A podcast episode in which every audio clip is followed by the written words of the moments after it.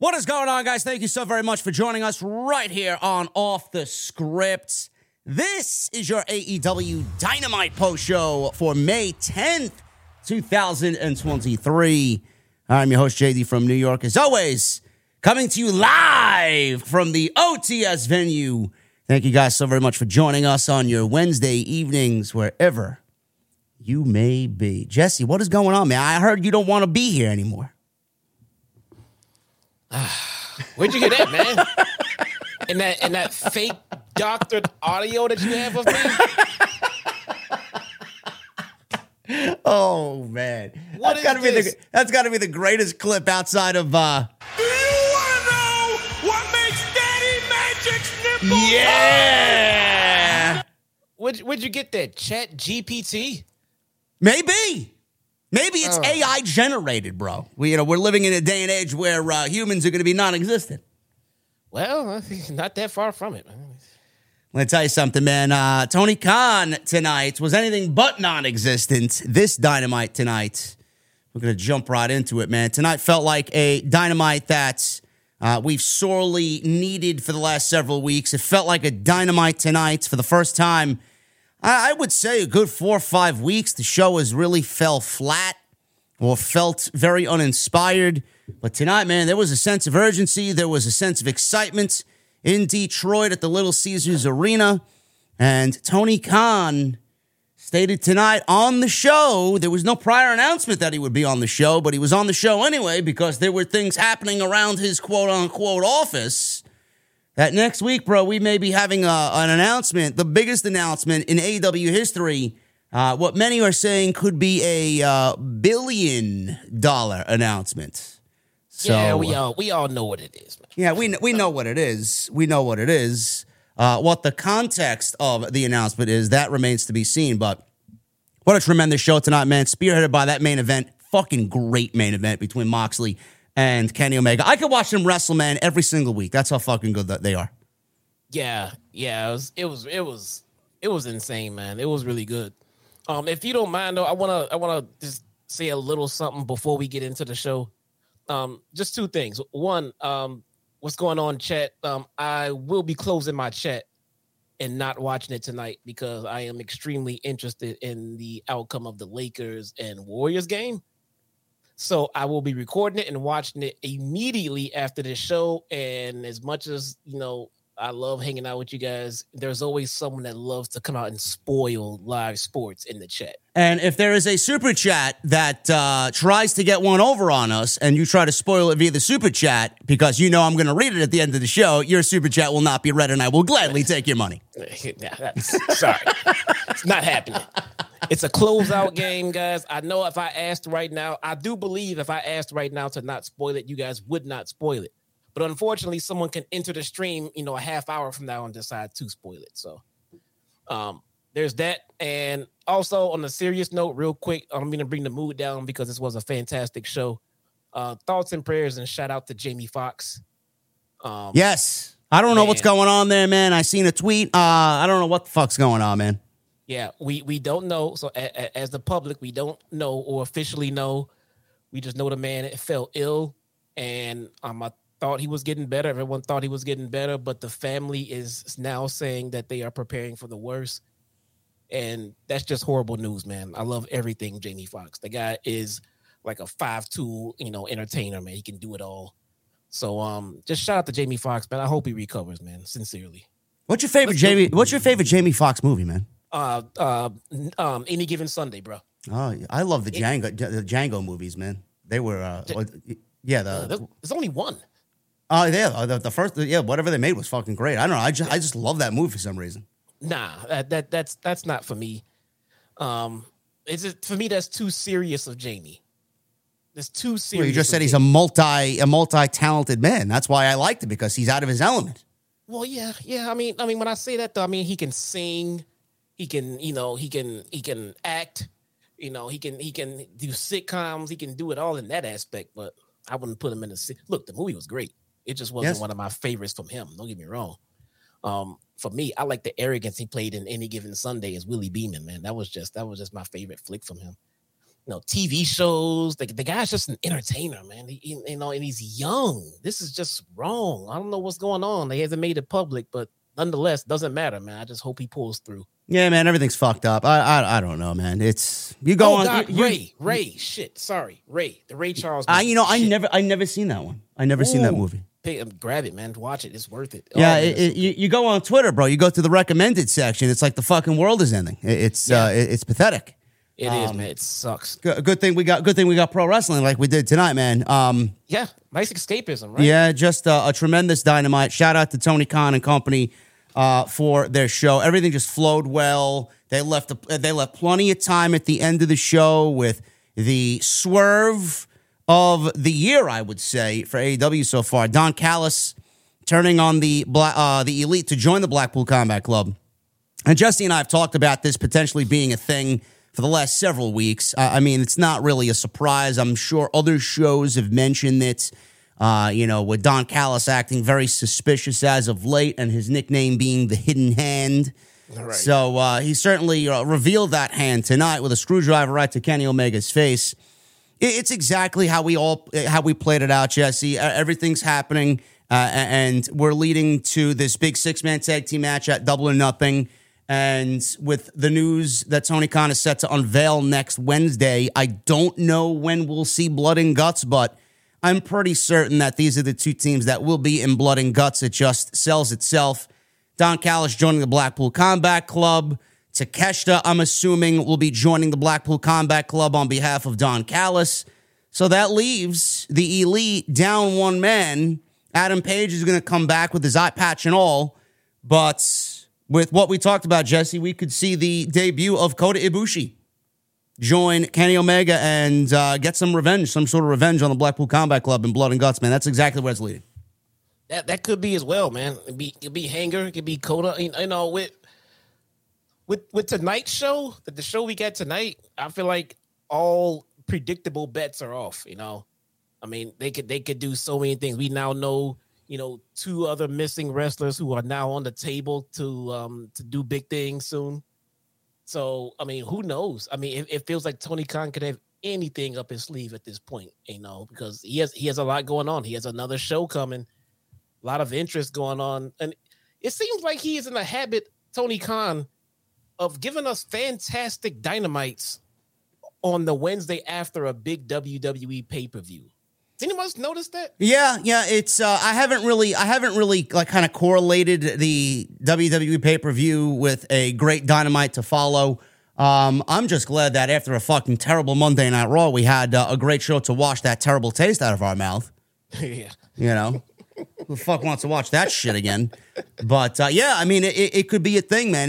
We'll keep an eye on that. I don't know how many people actually caught that. Or have been paying attention to that, but WWE's been the talk of the. They were the talk of the town after WrestleMania, man. I mean, good things, all good things, WWE. And then Wednesday, first Monday, we got nothing for a Raw After Mania show, and then TK said, "I'll give you one," And then that Wednesday after WrestleMania was phenomenal, and then here we are after Backlash. A lot of hype, a lot of big things going on in WWE, man. It's a lot of interesting stuff. Tony Khan said, "Don't forget about us, man." Yeah, he should coin that shit. Dynamite after WrestleMania. Yeah. No, they don't give a fuck about doing a Raw after WrestleMania anymore. Why not? Yeah, you don't care. I'll do it. Listen, you lost the spirit of the Raw after Mania. I'll do it on my show. I don't. We have our own Mania coming up in August. It's it returns and everything. Look at that. It's going to be great. But yeah, Don Callis' turn. We'll talk about that a little bit later and see how all that transpired. We'll go over everything with you guys. The other big thing that happened tonight. And there was great wrestling on this show. House of Black wrestled, the House Rules. We'll go over that as well. Anna Jay wrestled Julia Hart in what I thought was a solid ladies match tonight. Oh, and, solid. Yeah, it was solid in more ways than one, I'll tell you that. And Orange Cassidy, another great performance as the International Championship was defended against Daniel Garcia. And we got some Chris Jericho, Adam Cole shenanigans. This time with Roderick Strong stepping up to the plate against Chris Jericho. We'll go over all that stuff in just a second. I don't want to spend too much time on this because I'm going to do a live stream tomorrow. We're going to do episode 477 tomorrow, the podcast, 5 p.m. But the news broke today, Jesse, that AEW is set to announce a Warner Bros Discovery TV deal next Wednesday, and it could be in the $1 billion price range. Now, we saw something happen tonight on Dynamite, and I was shocked. I was completely floored that we seen this human being on the show tonight, because he hasn't shown face in I don't even know when. When was the last time we saw Miro on AEW Dynamite? It's got to be a year. It's got to be at least a year, right? Feels like about a year and a half. And he just randomly shows up looking cool as a cucumber, wearing his fucking sunglasses. Renee was there. Miro, what the fuck are you doing here? Right. He takes off his glasses. He sees Tony Khan's name on the office door. He walks in. He doesn't say a fucking word. Then we see later on in the show, Thunder Rosa shows up. And she's like, I think tonight's a good night to speak to Poppy Khan. And she goes into the office of Tony Khan, and we never see Miro and Thunder Rosa for the rest of the show. Now, clearly, with the announcement of Warner Bros. Discovery and this $1 billion rumored deal, the other major announcement is that next Wednesday, AEW will set to announce Collision. AEW Collision happening on Saturday nights, June 17th, which should see the return of you-know-who, CM Punk. Bro, are we really getting a roster split with what we saw tonight's talent that hasn't been seen, talent that's going to be dedicated to a show that's not Dynamite to get their shit out there. What do you? That's not beefing with the Elite or Britt Baker. Yep.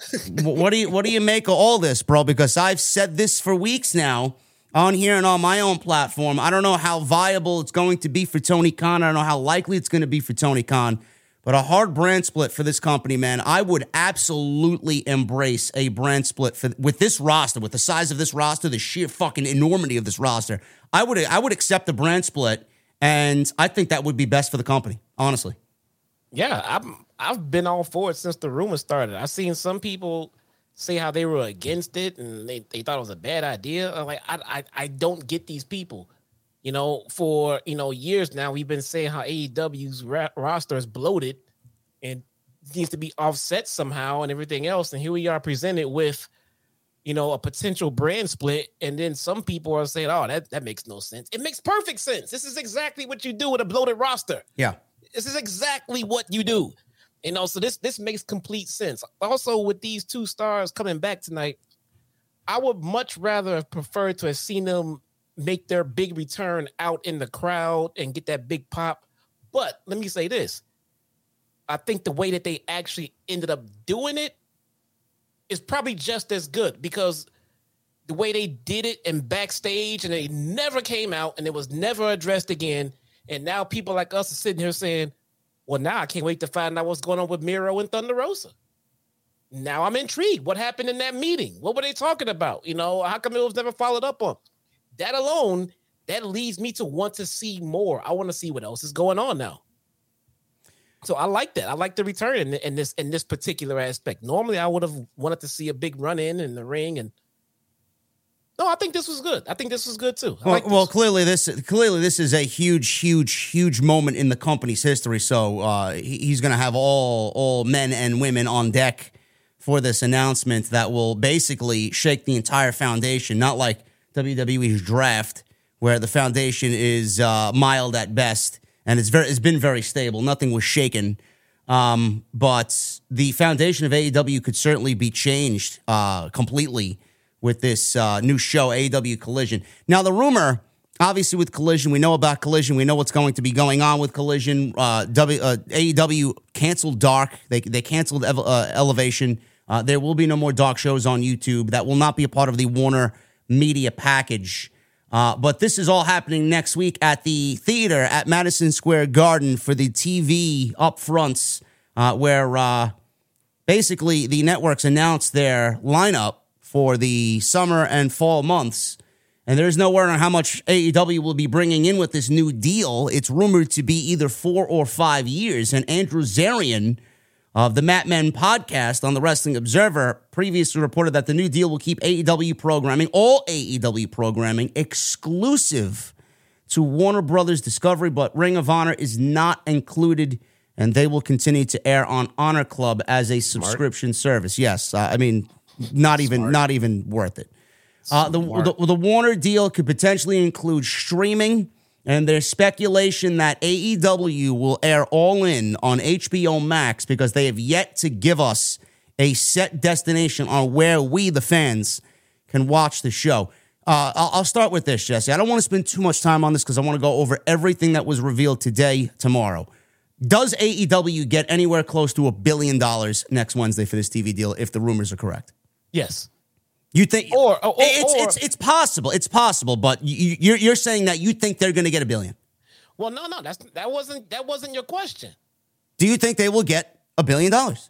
You asked me if I thought they would get anywhere near $1 billion. I said yes. Okay.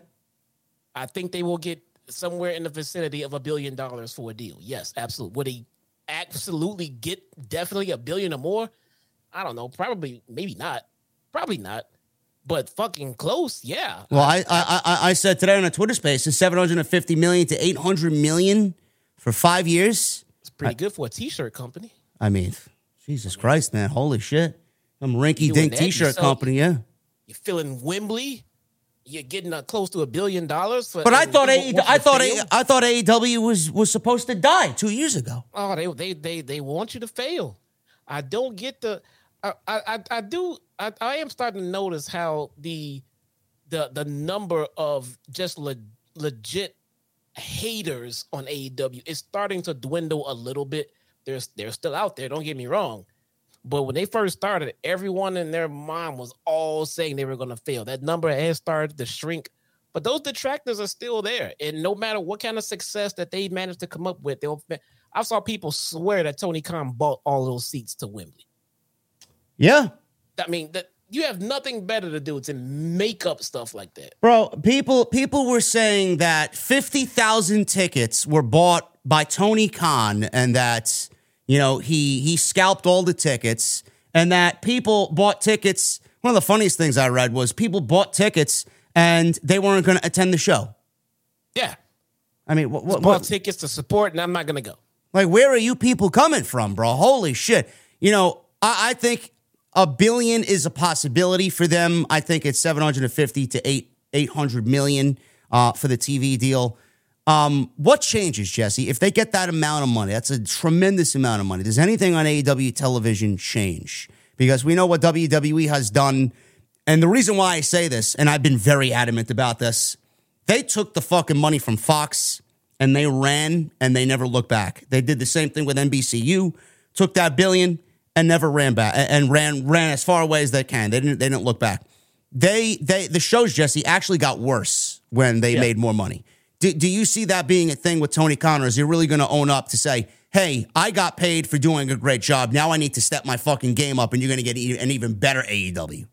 Well, that's a tough one, you know, and it's a possibility, you know, or the thing is, you know, from what we can, you know, gather ourselves from what the mutual consensus is, AEW is in the red, and they've been in the red. But it's okay, you know, because, you know, it's called an investment. You know, you invest money and you get it back on the back end. So a deal like this can help offset a lot of these contracts that he has to deal with and everything else, and it could get them back to where they need to be. And like we are seeing, he is making steps towards hiring creative help. So that is good. Maybe they're going to focus on the live television with creative as far as Dynamite and Collision. And that's why they dropped this dark stuff and everything else. And they're going to focus on the creative on these two shows. So I think that alone is going to help. We're going to see more of the talent that we want to see on live television with progressive storylines on two different shows now, not trying to cram them into 1 2-hour, you know, a week segment. And I think that alone is going to bring something. I mean, because look, I mean, I know you know, but a lot of people here don't know. Running live television is just not cheap. It costs a lot of money, and to do a second one every week, you know, 52 weeks a year, that's going to cost a lot of money, and that could be why that Warner is coming out of the pocket for AEW, and this is a beautiful thing. So the fact that we're getting two shows with separate storylines because it's a separate roster. I think that alone is going to give us a different feel with AEW. We can watch on Wednesdays and see the people we want to see there, watch on Saturdays and then the potential of anything cross-branding at some point. I hope they don't get, you know, like the other guys and just make it, you just see everyone, every other show with no explanation. But do we see anything different? I think we do, man. I think we're going to see a whole new rejuvenated roster at the very least. Yeah, that's exciting. I love that for the roster. I love that everybody on the roster is going to get paid. I love that, you know, I was thinking about this earlier. You know, you take Matt and Nick Jackson, Kenny Omega, Adam Page, and you take this idea of starting a promotion, a wrestling promotion, and putting your brand around it and putting your stamp on it. And obviously you got the money backing from Tony Khan. And now you look back 4 years ago to see where you are now, and you're on the verge of signing a multi-year TV rights deal with one of the biggest networks on the planet in Warner Media, and you're about to bank on an 800, you know, rumored to be $1 billion. We don't really know yet until next Wednesday, but anywhere in the ballpark between 500 million, I'd say, is a safe low to $1 billion on a TV rights deal. I mean, who the fuck would have thought about that, bro? Matt, Nick Jackson, Kenny Omega, Adam Page, their little dream is going to set their families for the rest of their fucking life. These guys are going to get paid. Tony Khan's going to be able to bring in whoever he wants. He's going to be able to keep that locker room happy. On the flip side, WWE's looking at this, eyeing this shit like a fucking hawk. Tony Khan is doing his thing over here. Bro, you don't think Nick Khan is looking at this shit? You don't think Vince McMahon's looking at this shit? Well, if they could get $1 billion, you know, fucking... Bro, if I swear to fucking Christ, dude, if AEW gets $1 billion, Nick Khan is going to think WWE's worth $2 billion for Fox a year. $2 billion a year, bro. This is what the geeks online don't understand. If Tony Khan... You may hate AEW all you want, but you should be fucking bowing down to Lord Khan at the end of this thing, bro. Really, if Tony Khan nets $1 billion over the next 5 years, Nick Khan is going to squeeze out every fucking dime from whoever wants WWE program for the next 5 years, bro. They are going to benefit from this even more so than anybody else. So where's the AEW's bad for business or bad for the industry? Where is that? I'll give Nick Khan, you know, this credit. If AEW is about to ink anywhere near a deal worth $1 billion, I think Nick Khan has set the bar for live pro wrestling in prime time. Yeah, because I mean, if you look at it at the flip side, you're absolutely correct. Yeah, I mean, hey, you know what? Fox is giving WWE $1 billion for producing live content, 2 hours. We can do that. We have top tier talent. We can give you live TV every single week. On 2 nights, we can do that, sure. And they're paying this much. I think we can do this too. If Fox gave Nick Khan and WWE $1 billion, that is an easy bargaining chip for TK to come back and be like, "Hey, look, if they get $1 billion, we can get $750, bro." Yeah, we can get $750. Yeah, I don't think you made a good point. I don't think people realize how valuable live pro wrestling is. You may think it's some niche, and you know it's not as popular as it was. You know, I beg to differ. The ratings may not be there, but the ratings really aren't a gauge for how many people are watching the show. I mean, there's 1,000 other fucking ways that people are going to digest this Dynamite tonight. And people are hanging on, oh, well, they did 767,000 last week. You know, nobody gives a fuck about that. A great show is a great show. Ratings don't really matter in the grand scheme of things. But at the end of the day, you're getting 52 weeks, Jesse, of live programming. Nice. What other sport is giving you 52 weeks consecutively all year, bro? Every other sport besides wrestling has an off season. But when those sports are an off season, bro, when NBA's done after this summer, AEW is going to be on TNT giving you live programming.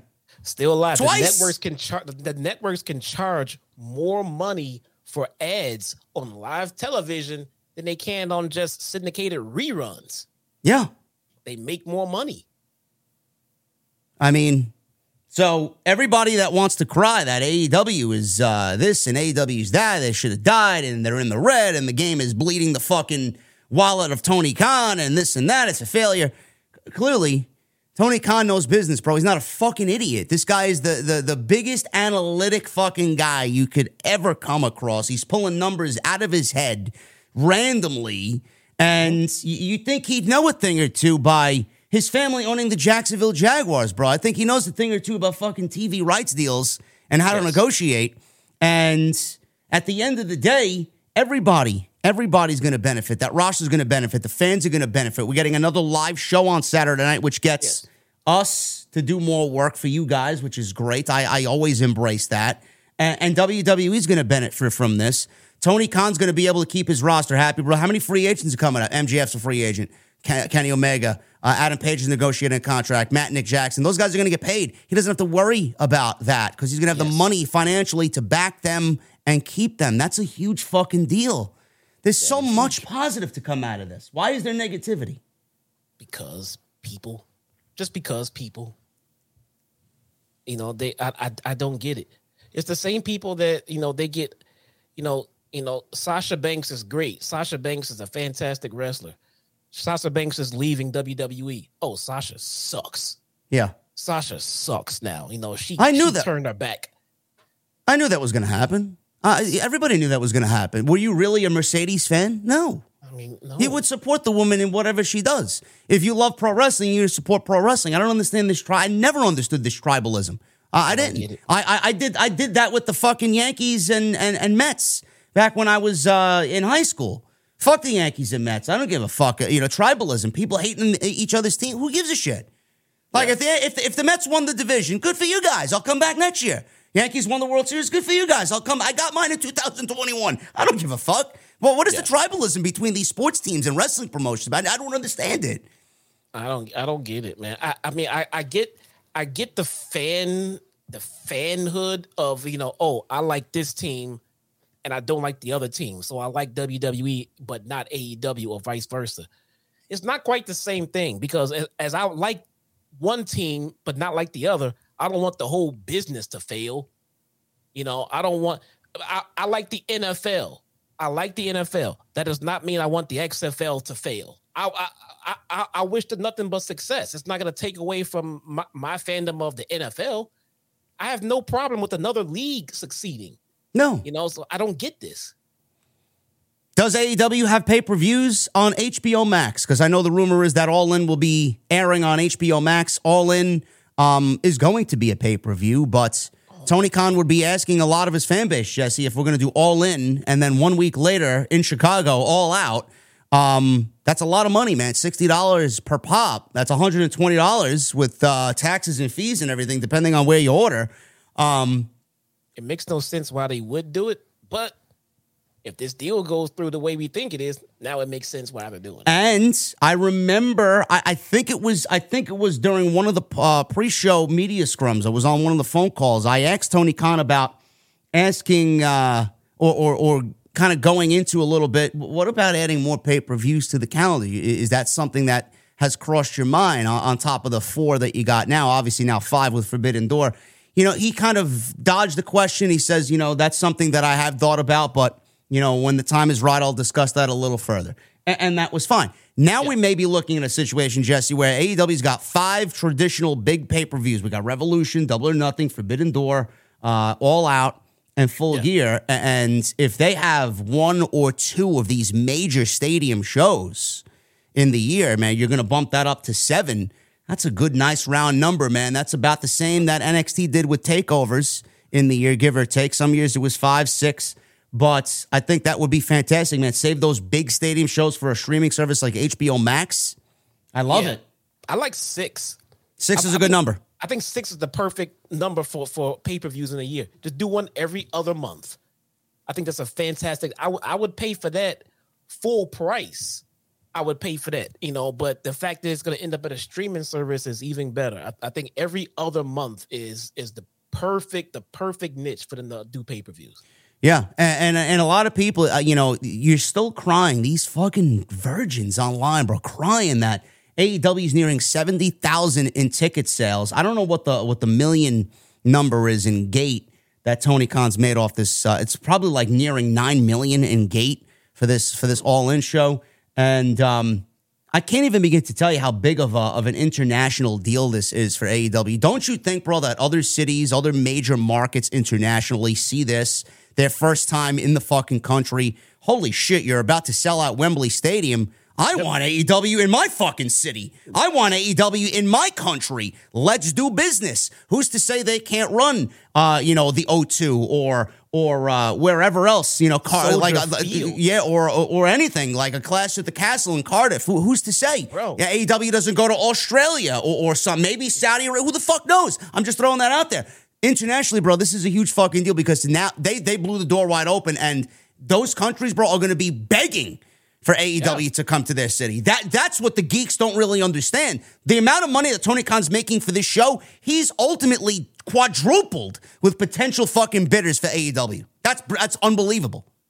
Dude, if I'm selling as well as I am at Wembley, I would feel much more confident in taking on a stadium and some of their hometowns. If they want to do MetLife, if they wanted to do Soldier Field, in the summer, I would feel very comfortable being able to sell out a football stadium if I can do it overseas. Can you imagine Chicago, Soldier Field on a fucking summer evening, sold out AEW, dude? You got like 65, 70,000 strong. Dude, come on, man. I mean, it's just fucking a no-brainer. I don't understand why people have this hatred in their heart. There was a chat member tonight. Let me scroll up and see who it was. They said that there's no I in team, but there is one in Indeed, and that's the hiring platform that you need to build yours. When you're hiring, you need Indeed. Instead of spending hours on multiple job sites searching for candidates with the right skills, Indeed's a powerful hiring platform that can help you do it all. One of the things I love about Indeed is that it makes hiring all in one place so easy because Indeed does the hard work for you. They show you the candidates whose resumes on Indeed fit your description immediately after you post so you can hire faster. Join more than 3 million businesses worldwide that use Indeed to hire great talent fast. Start hiring now with a $75 sponsored job credit to upgrade your job post at Indeed.com/BlueWire Sports. Offer good for a limited time. Claim your $75 credit now at Indeed.com/BlueWire Sports. That's Indeed.com/BlueWire Sports, and support the show by saying that you heard it on this podcast. Indeed.com/BlueWire Sports. Terms and conditions apply. Need to hire? You need Indeed. HBO Max has 96 million subscribers. That in itself is amazing, bro. How many people don't know what the fuck an AEW is? Will find AEW for the first time with that Wembley show, and then you transplant those people from that to a AEW Dynamite the very next week. I mean, you got yourself a new fucking fan right there. And it's a two-way, it's a revolving door, because now how many AEW fans are going to sign up for HBO Max and make that number go up even higher? Yes. I mean, I don't know if you have it. I have it. I'm already there. So even if I wasn't, I'd be there. Yeah, I would pay an additional premium to get AEW content on my HBO Max. I would. Yeah. And that's what we may get. Tony Khan's got a big back catalog here. We may see reruns of Dynamite on there. We may see reruns of Rampage. They have that house show that they did at Daly's Place before WrestleMania a few years ago during the pandemic that was filmed and nobody's ever seen. Tony Khan's got that in his tape library. We got All In. How many people own All In? Where can you watch All In? I think you could watch it on Fight, but people want to know that it's there and they could watch it anytime. Yeah. This is unbelievable. It's good stuff, man. It's unbelievable, folks. You're watching a history-making moment. AEW is, whether you want to agree with us or not, as far as pro wrestling, in 4 years, they've broken records and made history. This is one of the greatest pro wrestling stories of our generation. Yeah. They sold 70,000 fucking tickets with 4 months left to go. You don't think they're going to fucking sell out Wembley Stadium? I mean, who does that? 4 years in the business for a fucking startup company, T-shirt company, they all want to say. Bro, WWE 4 years in was not ready to sell out a stadium. They have more people attending Wembley Stadium for All In than WrestleMania. Yeah. There was not more than 70,000 per night for WrestleMania 39. They already shattered WrestleMania records for this one show. It's good stuff, man. I mean, look. Maybe some people are, but not every fans are trying to say, see, that's why AEW is better than WWE and WWE sucks. I mean, you shouldn't be saying that either. But at the same time, I don't see why anybody's just randomly saying, well, it's all bad. It's stupid. They suck. T-shirt company. They bought their own tickets. This is all fake. This is dude. How many different excuses are you going to come up with to try to prove your made up narrative? Just stop it. I mean, just watch the show that you enjoy. If you hate it that damn much. Oh my God, Jesse and JD are such shills. They're on Tony Khan's payroll. Oh, I wish. I wish I was on Tony Khan's payroll. I'll never be on Tony Khan's payroll, but I wish. You know, my Dark Horse Mustang would be here tomorrow if that was the fucking case. You know? Yeah, I saw your tweet. You gonna go look at it? Yeah, made an appointment, bro. We're going, I think a week from now.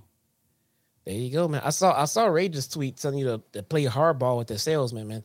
I don't know. Well, it is a limited edition. I don't know how much hardball I could play. That's a premium vehicle, bro. Yeah. They don't. Oh, well, you know what I'm worried about? I got to change my fucking intro now. Oh, well, yes. Oh, man, that sucks. Yeah. I may not get rid of the other car, so I don't know, man. So, no, bro, get rid of the fucking car. I know. We'll see. But, I mean, folks, you're watching a history-making moment, and, you know, we're not... Jesse and I are fans of AEW. It's like, you know, we are critical of the show when it's bad. Like, you know, we're not going to come on here and tell you. We've told you this story time and time again. We're not going to come on here and fucking say, yeah, things are great when they're clearly not. But But this is a time to celebrate. And I can't wait to celebrate with AEW. This is fucking great shit. So that's the latest there. I will go over all the other details tomorrow live. If you guys want to tune into the stream tomorrow, we'll be live 5 p.m., We'll do Off the Script. There's a ton of CM Punk news, a ton of Collision news. There's rumors about feuds and fucking rosters and all this shit. I got it all for you tomorrow, so we will go over that tomorrow at 5 p.m. Quickly, before we get into anything on the show tonight, I want to go over just a couple of things here. Quickly, thank you for joining us tonight. Hit that thumbs up. Let's try for 1,000 likes on the stream.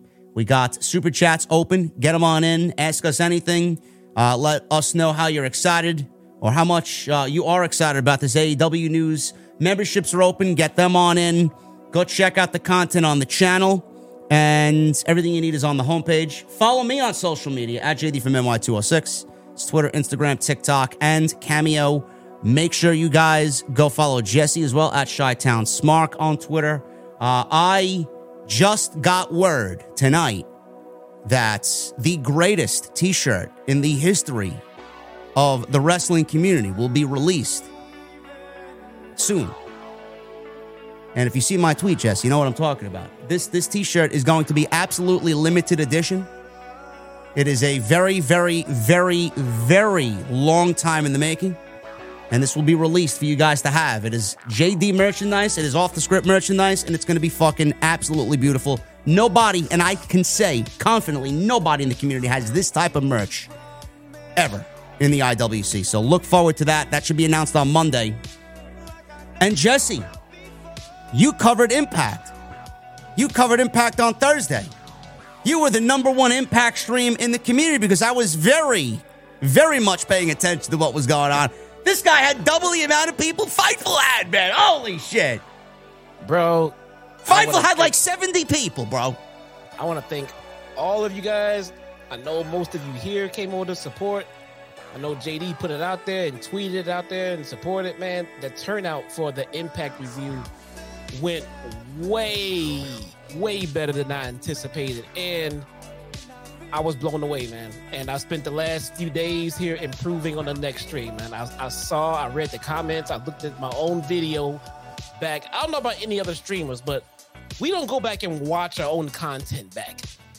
I mean, it's just kind of redundant, but I went back and watched this whole stream over and over, and I'm picking it apart, and I want to make it better. So what are you talking about? I watch my content all the time. Nobody sits around and watches their own content. I think I'm hilarious, man. I don't know. But I did. I went back and dissected it and cringed at everything I didn't like, but the support was fantastic. I'm going to improve on it. It's already better. I've already made it better, and I'm going to continue to make it better. You guys are awesome. Thank you so much. By the way, shout out to Trinity Fatu. We love Trinity. Trinity's awesome, man. So fucking Trinity good, man. Is on there, and they're pushing her, man. They are putting her front and center on everything Impact right now, as they should. So, good job. Look at that, man. Hopefully you got another 200 on Thursday, tomorrow night for Impact. Jesse will be covering that tomorrow night live.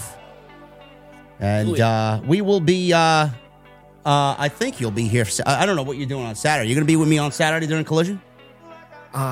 Maybe. I don't know. Possibly? I mean, I don't see why not. Yeah. Ooh, man. Every week, too. We gotta talk about that. Yep. I gotta get graphics, man, and everything, man. All this work, man. All this work being thrown at you. It's crazy. Yeah, man. That's lovely, man. I love it. It's great. The more work, the better. Like Dynamite tonight, man. More of this Dynamite, the better. This was great tonight, and we had a tremendous main event with Kenny Omega and Jon Moxley. So let's get into what happened here. Show starts off with Claudio Castagnoli against Rey Fenix. By the way, I just want to make a mention here. I don't know if anybody from AEW is watching the show tonight. I have one request, and I have rubbed my magic lamp, and I've prayed to whichever god I pray to, and I've, did what I have to do on my end. The commentary team for Collision, it needs to be different from Dynamite. Oh, yeah. And I'm throwing this out there, and I will dream of this until it happens.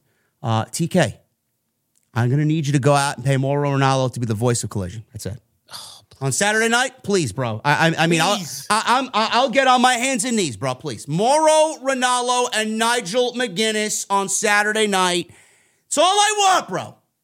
I'll never speak ill will of anything again. That's what I want. Can we make this happen? I mean, you're going to get $1 billion, bro. You can give Mauro a cool mill, Come on, man. Seriously. Please. Just throwing that out there.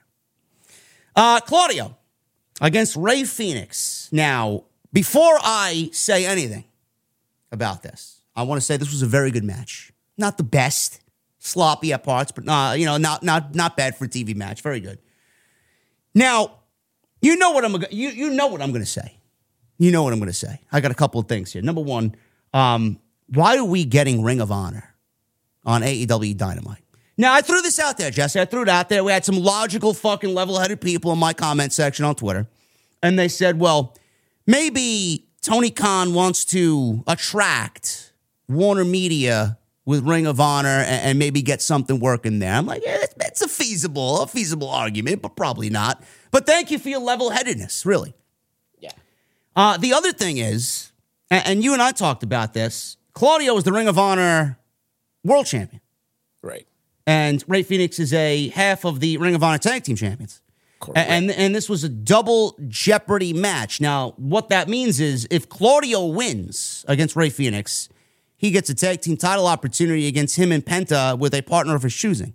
If Rey Fenix beats Claudio, he gets a world championship match against Claudio at a later date. Jesse, why are we putting champions in a situation where it's inevitable that one of them will lose as champion? I don't really like that.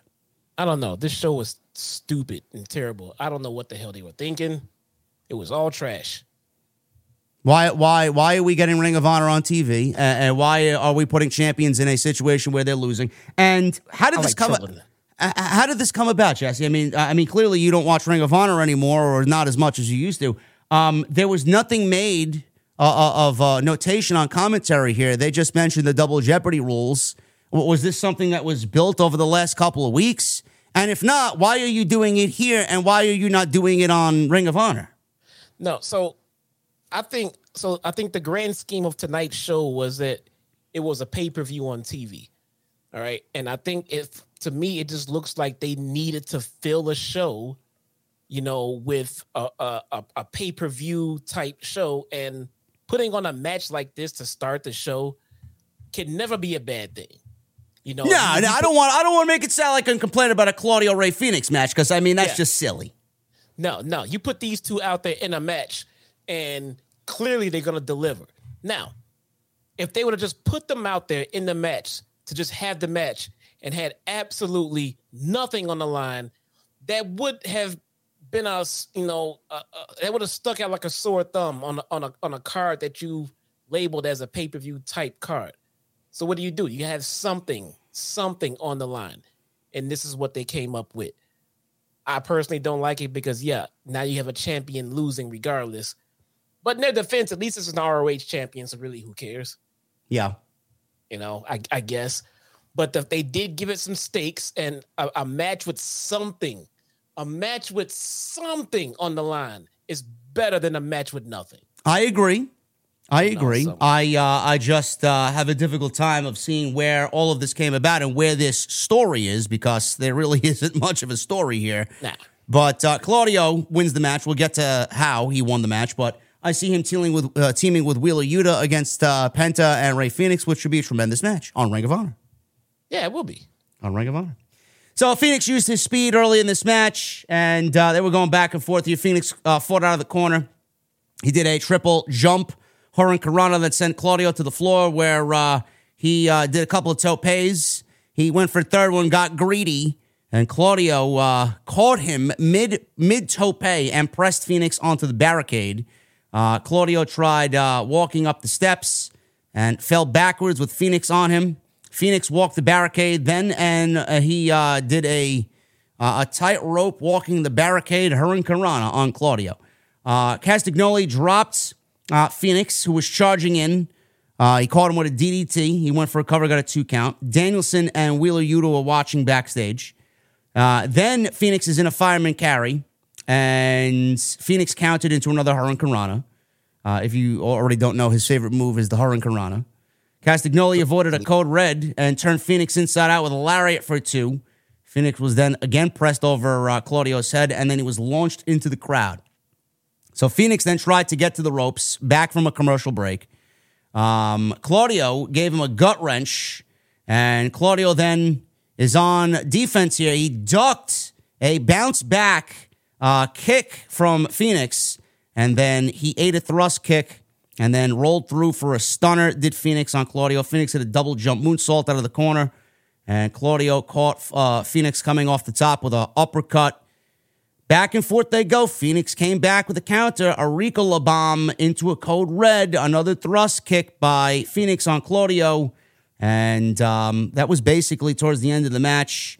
We got another slew of offensive moves here by Claudio, and then another Ricola bomb, which is basically a sit-out power bomb. 1, 2, 3, and that was it for Claudio. He's getting a tag team title opportunity against Rey Fenix and Penta. This was a very good match to open the show. I agree with Jesse. I'm glad that there were stakes on the line, and I will never complain about watching these two guys wrestle in any capacity. But I mean, let's keep the Ring of Honor shit on Ring of Honor, and let's. You know, take the fucking shit that doesn't have a story and keep it off the show, please. That's all I care. That's all I care about. Just move it somewhere else. Yeah, we can start practicing this hard brand split that you're getting ready to start doing by keeping ROH stuff on ROH and then separating these two rosters between Dynamite and Collision. It's just the fact of the matter is, I mean, it sucks that Claudio is the world champion there because we care about Claudio. What we don't care about is anything ROH. I don't think anything, any title, any situation, anything in ROH is completely over right now. The closest thing they have is Joe. That's the closest thing they have. And that's because Joe is just Joe, and Joe's a fucking killer, and Joe can do whatever he fucking wants and still be great. But outside of that, no one's really invested in ROH. I personally know. I tried covering this shit for weeks. No one cares. Ricola!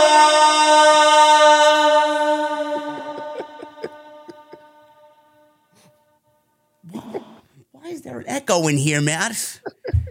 I don't. What is that for? I don't know. Jesus fucking. What is with the echo? No, I don't need a Ricola. Oh my god. What the fuck is that for? What's Ricola for? What's that about? I ain't never had a Ricola, bro. One of them lozenges. A cough drop? Yeah. Okay. Sure. Are they sponsoring the show? Tonight's episode of Off the Script is sponsored by. Tonight's episode of Off the Script is sponsored by Ricola. There you go. She-Ra. Okay. Oh, God. Oh. Oh. Swerve is not watching. Don't worry. He don't give up. Listen, man. He got his cousin a job, bro. They're not watching us anymore. Chet. This guy got me blocked by Swerve. Don't blame me. Why else would he block me? Because you're associated with me. That's why. That's why. You got me blocked by Swerve. Well, listen. Maybe he didn't like your opinion on something. I don't know. No, you are the reason that he blocked me. Listen, man, nobody likes me, man. Nobody likes me, but we're still here and we're number one. So we gotta be doing something, right? Something, man. My block list is growing, man. Listen, that's what happens when you share a drink with me, bro. What can I tell you? I don't know. Somebody tweeted something and it said, "Oh, look," I'm like, I replied it. That's not Swerve, you know. This is Swerve. I go look up Swerve block. Like, what is this? Yeah, why my block? Hashtag blame JD. Yes. What the fuck did I do? Just blame me. Anyway, good match. Keep that shit on ROH. Backstage, we saw Miro. Miro looking good, bro. Listen, CJ was in Puerto Rico, bro, rubbing elbows with former WWE employees. Something was going on there. He was like, well, my wife is mingling in WWE with her friends. I'm going to show back up to work next week. Exactly what happened. Yeah, maybe. You got a little too cozy with LA Knight over there, bro. I don't know what to tell you. Yeah, oh, that was real close. Yeah. That was, sharing buffalo wings with Damian Priest on the beach, bro. Yeah. I mean, listen, this is what was photographed on Twitter. Hey, the PR was the place to be, man. These destination cities, they tend to draw a little bit of the forbidden door action because these guys are all friends, man. They all hang out together and shit. So it's good to see, you know. You know, we look up and we see Trinity hanging out with Jade, you know. That's cool stuff, you know. They all work in the same business. There's nothing wrong with it. No, I like it. I like it. Everybody knows everybody. That's why you're blocked. Basically. Yeah. So he walked backstage. Renee stopped him for an interview, and he asked, or she asked, rather, why he was there. He said nothing. Miro stared at her, and he took his glasses off and saw Tony Khan's name on the office door and walked into Tony Khan's office. I wonder what Tony Khan's office looks like compared to Vince McMahon's office. Because, you know, he's still back there, by the way. Probably no dinosaur. No dinosaur. Probably no dinosaur. So everybody was shocked by that. Miro is back. Oh, my God. He said nothing. He's more than likely going to be a star on Collision. And I am in 100% approval of that decision. Yeah, crowd popped. Yes, Miro chance. He was on TV for 30 seconds. Miro chance. Yeah. Was he missed? Yeah. Yes. Yes, man. Yes. You know, if you really look at the landscape of AEW, they already have, God knows, because everyone has one, but they already have enough titles for two shows. Yeah. They already have enough. You can put the trios titles on one brand and the tag titles on another. Yes. You have two women's titles. You have the TBS title can stay on TBS. You know. The international title could stay wherever it needs to be. There you go. TNT title. Yeah, all they need is a new world champion. No, they need They need one world champion. No. If we're gonna keep it separated, need a new world champion. So you want to? Otherwise, you get a floating champion. You're opening up the door for more shenanigans of everyone floating back and forth. Yeah, but this is what we wanted with Roman Reigns. We wanted one world champion. They should go back and forth. They should, but there's not a true brand split then now, is it? But you want to diminish MJF's run by giving somebody else a world championship that's not the AEW world title? You mean like making a third world championship to say that this is the title for the person that couldn't beat Roman? Yeah, let's make a consolation prize, yeah. Let's have a tournament of triple threat matches and call it a tournament when it's not really a tournament. Bro, I call it the clucky. It's the rubber chicken title. Well, you know he's not winning that title. No, but it's still the title for the guy that couldn't beat. But yes, they do have enough titles to actually split these titles onto separate shows. Yes, they really do. It's all laid out. And yeah, sure, the world champion can float between two shows. And me seeing MJF twice a week is only a good thing. Of course, it's only a fucking good thing. But you know, for the purposes of keeping it to be a true brand split. If they want to make another top champion on the other network, I would understand it. But if that's the case, I don't want to see any floating back and forth. There's no reason to. There's none. Absolutely none. It can be completely separate. If you move, then you move for good. It's not one of those, I show up here this week and go back on the next week. No, this is why they were already talking about, well, if the Elite is not going to be on Dynamite one week, Punk will be over there, even though he's the star of Collision. No, he stays on Collision. If that is his show, then he stays on that show. I agree. And also, it also helps the road schedule and these loops for these wrestlers if they don't have to show up to all of these cities at all the time. Yeah. So I'm with it, man. I am with it. MJF was given a video package. We got a video package on all four pillars of AEW, starting with MJF. He basically compared all four pillars of AEW to the Beatles and all the band members of the Beatles. He is obviously Paul McCartney. God Save Me. I can't remember any of the other Beatles because I don't listen to the Beatles. It's well before my time.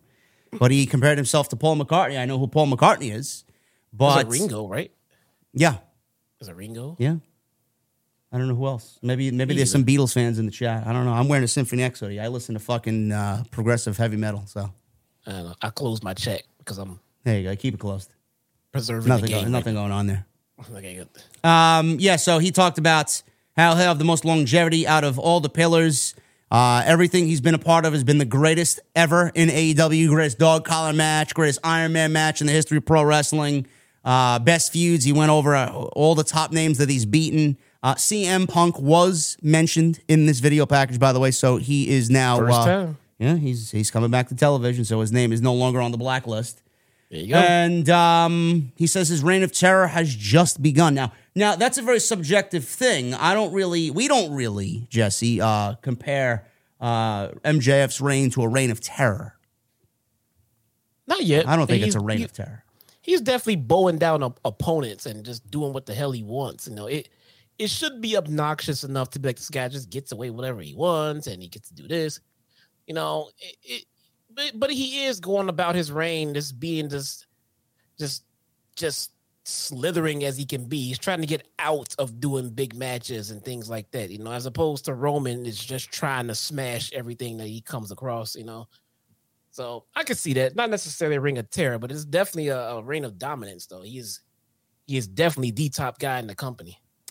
Joey Clemenza and Cake, thank you for your very descriptive explanation of this promo. MJF mentioned that he's Paul McCartney. Sammy is Ringo, Darby is John, and Jack is George Harrison. Who the fuck is George Harrison? I don't know, and I don't give a shit. I recognize the other three, but who is George Harrison? There you go. MJF only has 3 title defenses since winning the belt. Yes, who gives a shit? His title defenses have been fantastic. Well, why are we complaining about that? He's awesome. He's awesome. Video packages were awesome tonight on AEW. They did a great job with that. We got another one of Jon Moxley and Kenny Omega highlighting their feud that's dated back to 2019.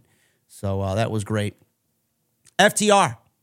Speaking of great, FTR came out and they immediately invited Mark Briscoe out to the ring, but got Jeff Jarrett, Jay Lethal, Sanjay Dutt, and Satnam Singh instead. Hold on. It's further away now because of my new monitors. Hold on. Okay, proceed. Okay. Because Jeff Jarrett, JEFFJARRETT, Jeff Jarrett. Just in case you guys didn't know how to spell his name. The longer I could talk about Jeff Jarrett, the happier Jesse will be. They want a match for Double or Nothing. Demanded an answer for this tag team title match at Double or Nothing. Harwood accepts the challenge if they admit to using Mark Briscoe to get an advantage over them. Sanjay Dutt denied this, and Mark Briscoe walked out, and I believe he came out with some alcoholic beverage. I wasn't sure what it was. It looked like tequila, maybe. So Briscoe said Tony Khan gave him some news that he will be the special guest referee for this tag team title match at Double or Nothing. Briscoe passed out cups. They wanted to have a toast, but Dutt misted tequila in the eyes of Harwood. Briscoe tried to keep the peace, and Harwood was blinded here. He grabbed Briscoe and hit a pile driver. Lethal and company bailed as FTR basically fucked up here because of shenanigans by Jeff Jarrett and company. So I'm not going to shit on this segment. I didn't really care about this enough to shit on it. It was, some people, Jesse, I was looking at the reaction online, think that this is a very good feud going into Double or Nothing. I disagree. I think this is bottom of the barrel shit for the tag team titles and the division. But Mark Briscoe, him on TV, is always going to get a pop out of me. I love Mark Briscoe, love the Briscoes. But the fact that this is the tag team title match for Double or Nothing, bro, really, really, really just gets across how fucking garbage the tag team division really is, bro. If this is your fucking challenge for the FTR tag team title reign right here, number one out of the gate, Jeff Jarrett and Jay Lethal. Lame. I think we should split that team up. Let's put Jay Lethal on Dynamite and put Jeff Jarrett on Mars. Or maybe he could go back to his office role and do house show work. I'm kidding. And get him off TV. I'm kidding. I mean, for the ones here that maybe have not seen me or heard me say it before, or anybody in AEW has not heard me say it before, I think Jeff Jarrett has a lot to offer the AEW brand as a company. But I think it would all be best served in the backstage role, managerial, even creative, live events. I mean, he's just not needed on screen. That's all. No. That's all. No. And let's fix that tag team division, please. I think that would be great. Chris Jericho, he mentioned the Briscoes. Or I believe he had Mark Briscoe on Talk is Jericho recently. And he did mention, I guess everybody kind of knew this, and they have made mention of this or alluded to this early in the past, that WWE did not bring them in because they were not cosmetically pleasing enough, bro. John Laurinaitis told them, yeah, we really like you guys, but you're not cosmetically pleasing enough to be on TV. That's what he told Jay and Mark Briscoe. Dude, that really shocked you? He told AJ Lee that she wasn't fuckable enough. That's what John Laurinaitis told AJ Lee. That's all I need to know.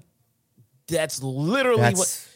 Imagine saying that, bro. Now AJ is a fucking knockout, right? That being, and first and foremost, AJ is gorgeous. April Mendez is gorgeous, but that's besides the point. How professional are you to tell your employee that you're not fuckable enough? Bro, this is the same. Yes, I hope John Laurinaitis fucking rots in hell, bro. Fuck that guy. I hope he jumps into a fucking... a vat of poison, and he's deformed for the rest of his life. Fuck him. Imagine, bro, saying that to the Briscoes. Meanwhile, this same company has employed Mankind. He was the WWE champion. That's a great point. They saw how much he endeared to the fans, Mankind, Mick Foley. Yes. He just connected with the fans, but these guys are, no, you can't because you're too ugly. I guess Mick Foley was cosmetically pleasing to the fan base, right? What about putting fucking Kane in a big red mask? He was the WWF champion at one point, right? What about the Bushwhackers? Were they cosmetically pleasing to the fucking WWE audience? I'm just fucking naming people off the top of my head that I know. Luke and Bush. Yep. The Bushwhackers. I mean, holy fucking shit. This is why Bronson Reed was fired. Nobody believed me. He was not cosmetically pleasing to Bruce and Vince McMahon. He was the biggest pet project of Triple H and NXT, and then he goes to fucking work two dark matches after SmackDown, and then he's fired. Why? Because they thought he was fat. That's why. Vince didn't want to fuck him. Well, I mean... God, I hope John... listen, man, I paid good money to see Bronson Reed hit a fucking tsunami or three on John Laurinaitis. Oh, my God. Ridiculous. Imagine one of the greatest tag teams in the history of this industry, bro. You're not good enough to be on TV because you're ugly as shit. Are you fucking serious? Did he care when Jay Briscoe was tragically killed in a fucking car accident? Probably not. Did he regret it? Probably not. Could have been the best signing of his fucking life. He don't give a fuck. Fuck him. Can't stand him. If you have your own reasons as to why you just don't want to hire the Briscoes, it's understandable. It really is.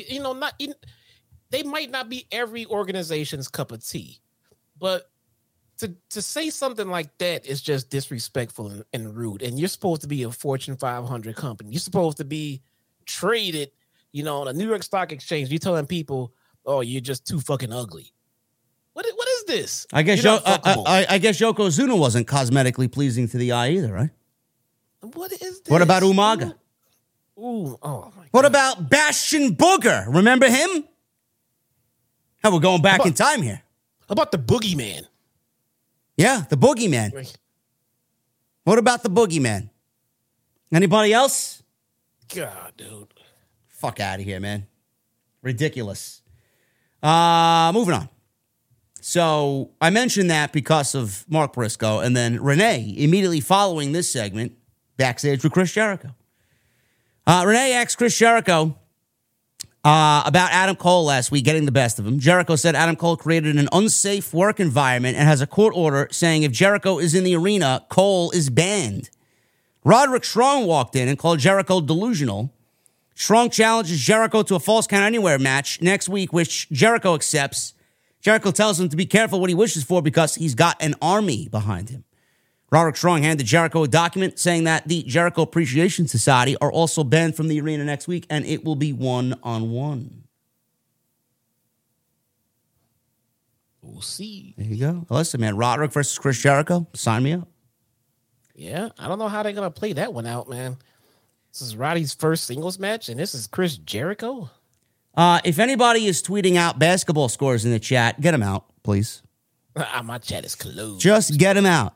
I mean, you that has nothing to do with what we're talking about. You should not be talking about basketball scores in the chat. I knew it. Anybody that posts anything NBA related and releases a score in the chat, get them out.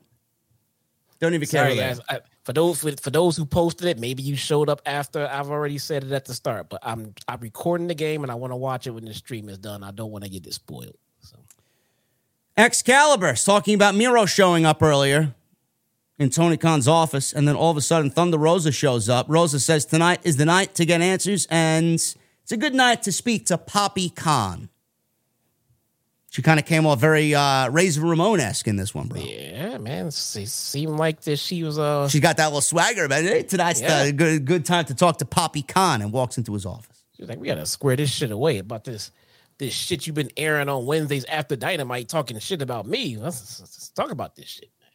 It's All Access show, Poppy Khan. I got 4 episodes of you talking shit on me by your woman, Britt Baker, over here. What's going on? Your girlfriend over here. What is going on, bro?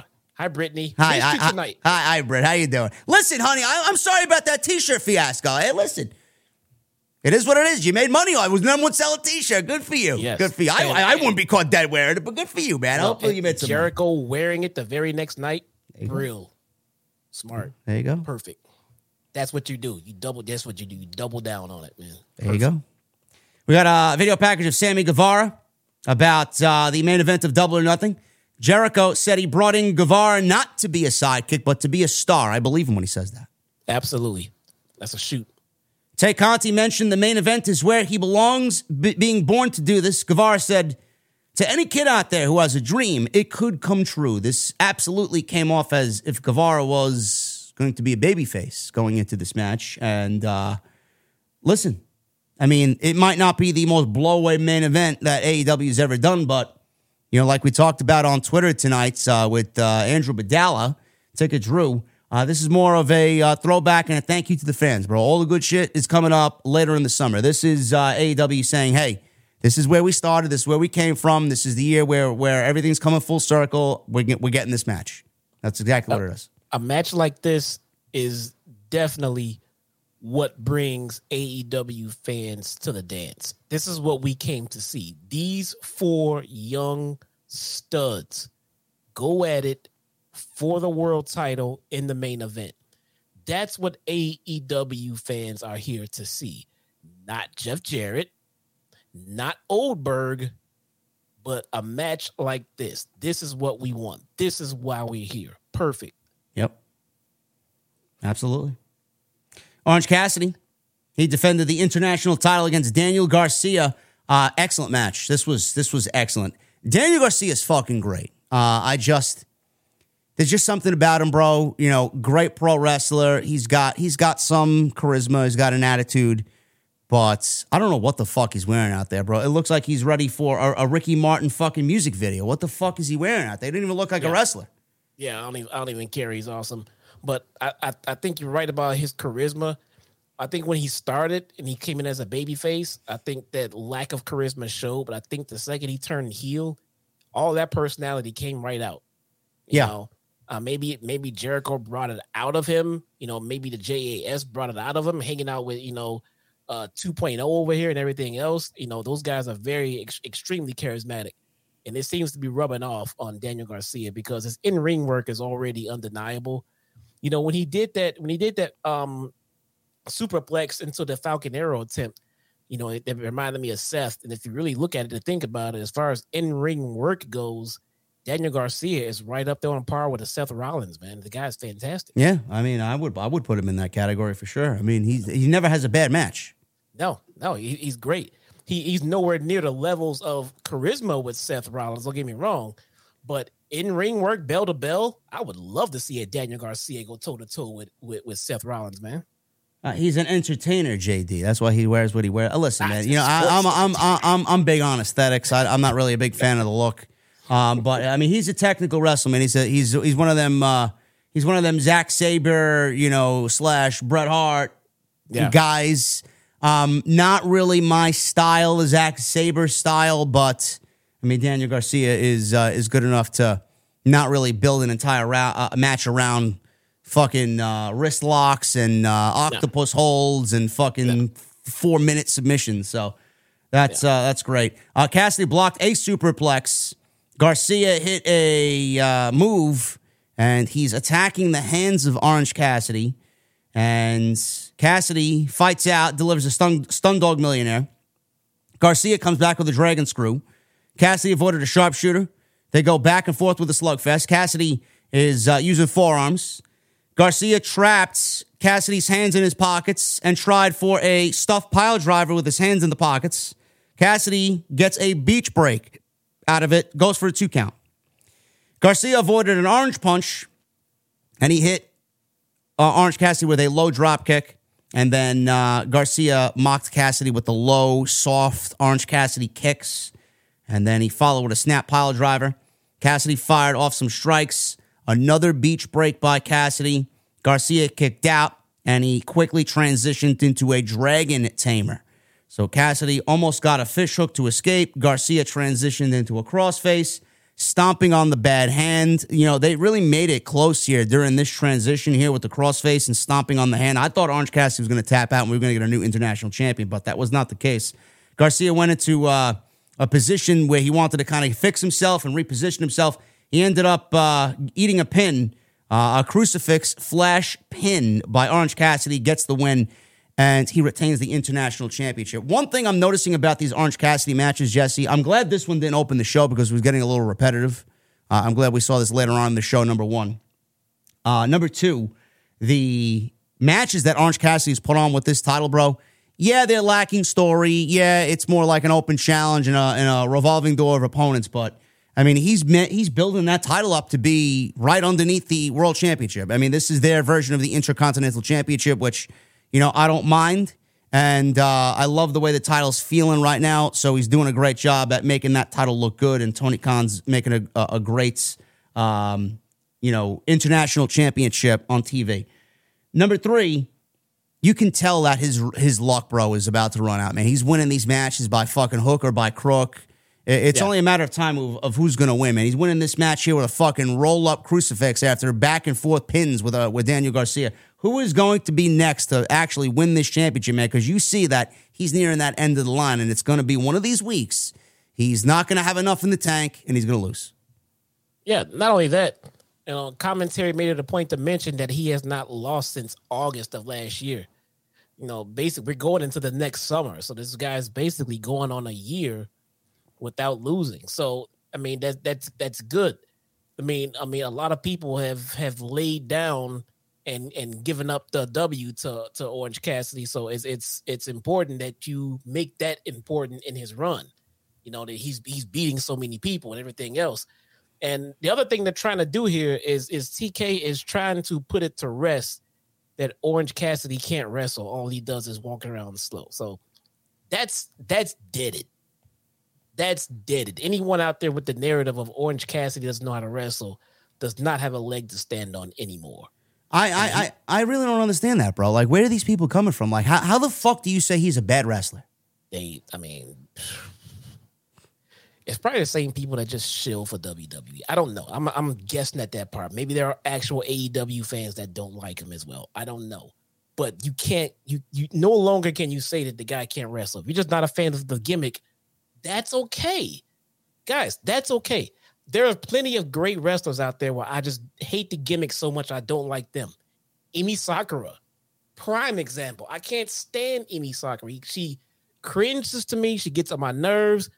But never once have you heard me say that she couldn't wrestle. I've put her wrestling over many a time. She can work. She's a veteran. She's appreciated. She's respected. Who? She's helped train so many women wrestlers in New Japan. She knows what she's doing. I just hate the gimmick. Who are we talking about? You heard me, man. Come on. Emi, who? Emi. Okay. All right. Sakura.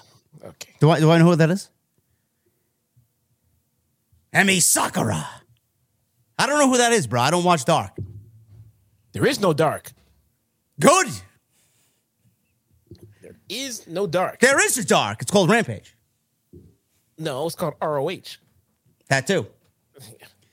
There's Dark and Dark Elevations.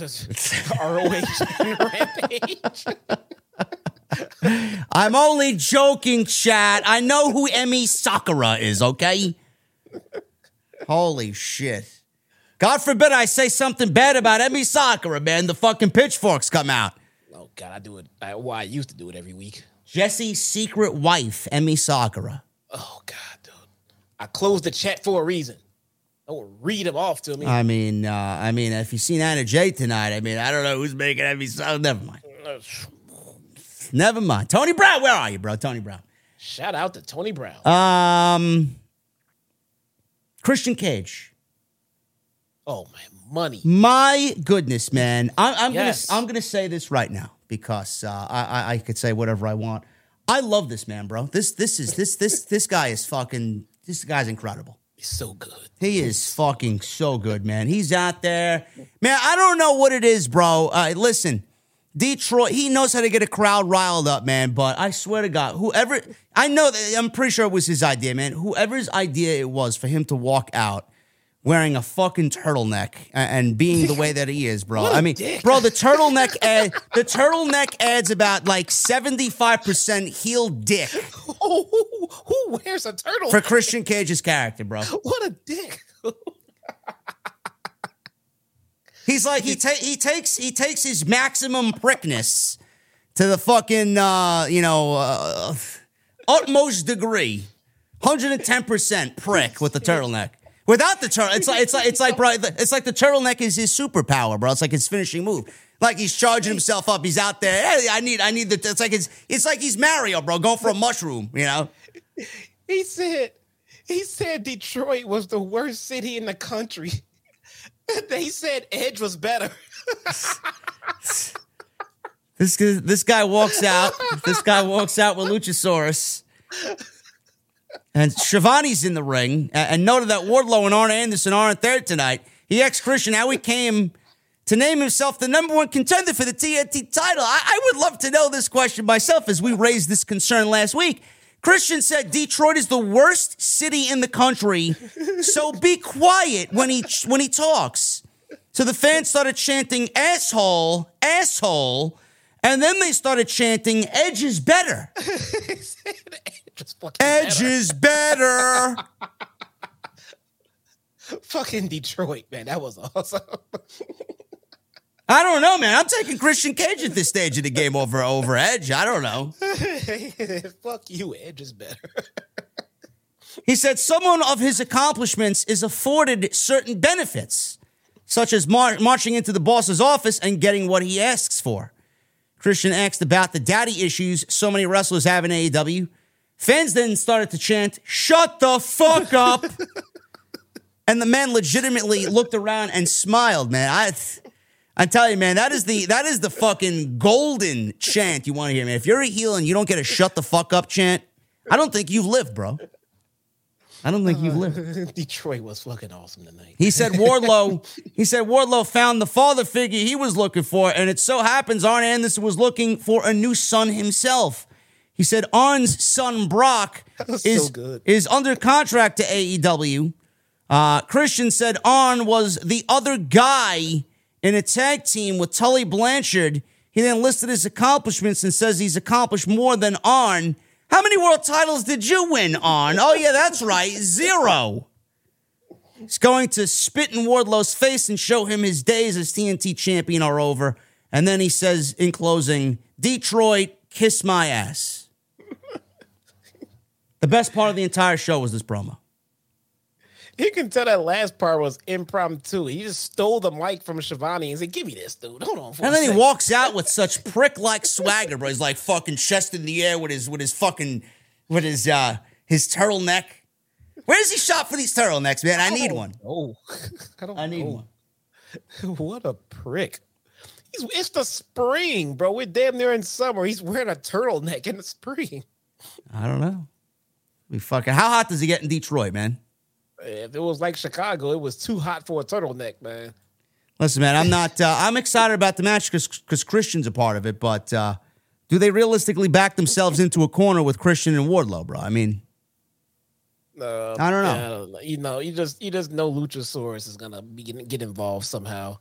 And if I had to take an educated guess at it, I'm looking at Christian as the new fucking champion because that title can't stay anywhere for more than a couple of weeks. I mean, who knows? Who knows what they're going to do with the championship? But I'm looking forward to the match. Whether it happens at the pay-per-view or not, I have no idea. Wardlow wasn't on the show tonight, and Christian just continues to be a beacon of light on the show. You know, I don't know. I mean, I guess I would call him a legend. You know, he's done more in the managerial role, yes, than he has in the performer role. But if you're looking at legends that AEW's brought in, bro, it's Sting and then Christian. They're like neck and neck as far as Tony Khan's usage of legends. I mean, it's fucking incredible. So you're saying that those two are being treated correctly? Yes. What about Jeff Jarrett? No. Okay. No. But Jarrett can go. Don't get me wrong. But should he be on TV? No. He should not be on TV. No. If we got Jeff Jarrett as little as we got Sting and Christian Cage, there would be no problems. There would be no complaints about Jarrett, dude. I mean, he'd be out there helping getting younger talent over, just like the other legends are. Great. You do a match here and there. That's fine. You get involved in the storylines. Perfect. You're competing for the tag team titles. Get the fuck out of here, man. Stop it. If you're a young talent in that company, man, and not asking Christian for promo advice, I don't know what you're doing. You know, people say, well, Christian's competing for the TNT title. Okay, this is one match that Christian is doing for a title, and no one plans on him winning either. No. I don't expect him to win, at least. We go into another promo or vignette from Darby Allin, who said his purpose in life isn't washing dishes or cleaning toilets at a 99-cent store, but it's to be a pro wrestler. So they show Darby with his dad at a skateboard park in his dad's backyard. His dad has a fucking skateboard rink in his backyard. He says he does crazy things to break mental barriers and make him understand he's capable of so much more than people said he was capable of. He says his training is obviously on dirt bikes and dune buggies and skateboards, but how is that training for pro wrestler or training to be a pro wrestler in a championship match? He says, do you see my wrestling style? Mm-hmm. He's a fucking jumping off everything known to man. So he's used to falling and getting back up. Yep. And then he says he wants to give back to the company because it's given so much to him. Sting then touted Darby in this vignette. And Darby's path to wrestling, noting that he had no family members helping him get in. This was great. All these were great. MJF's was great. Sammy's was great.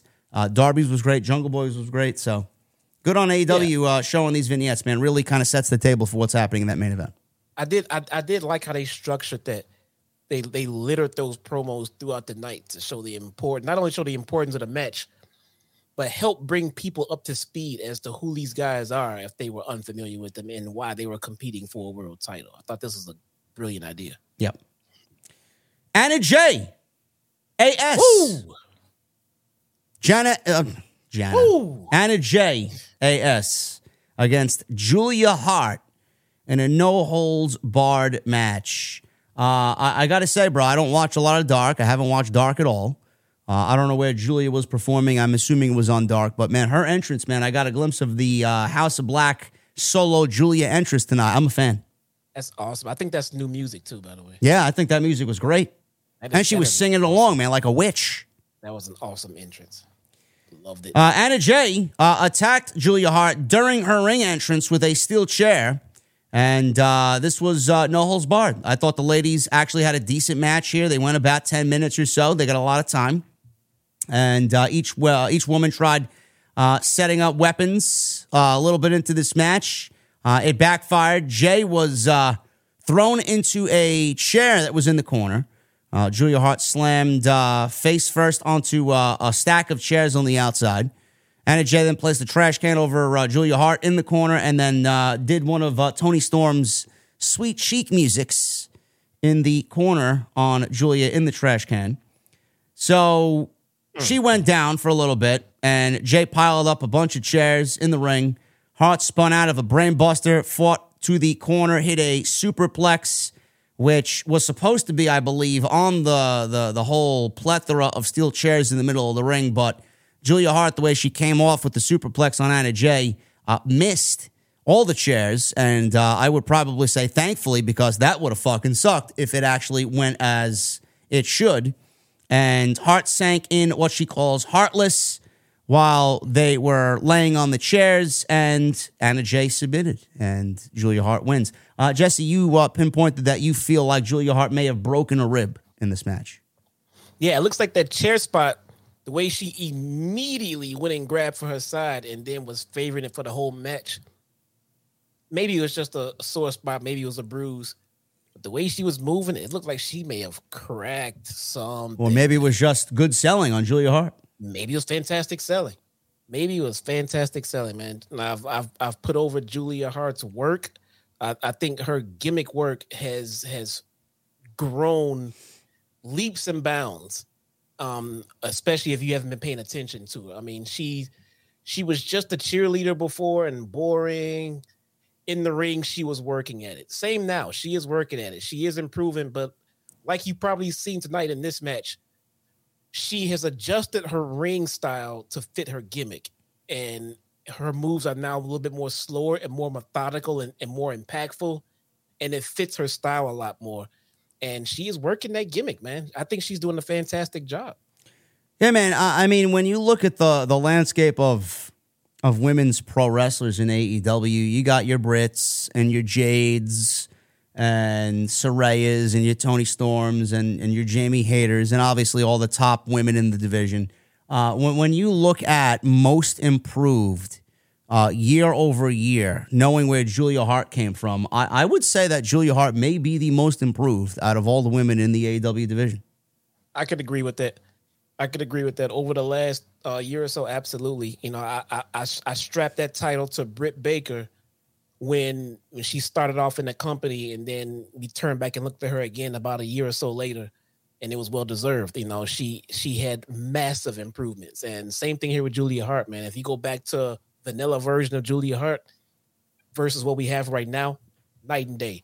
She's fantastic. And not even the same person. I mean, she's got some great minds to fucking feed off of as well to get that gimmick to work. She's got Brody to feed off of. She got Malachi who's been doing this for years. Buddy Matthews been doing this for years. So she's surrounded with fucking top tier talent to mold her into how she should work now with this gimmick. And clearly, you see the influence.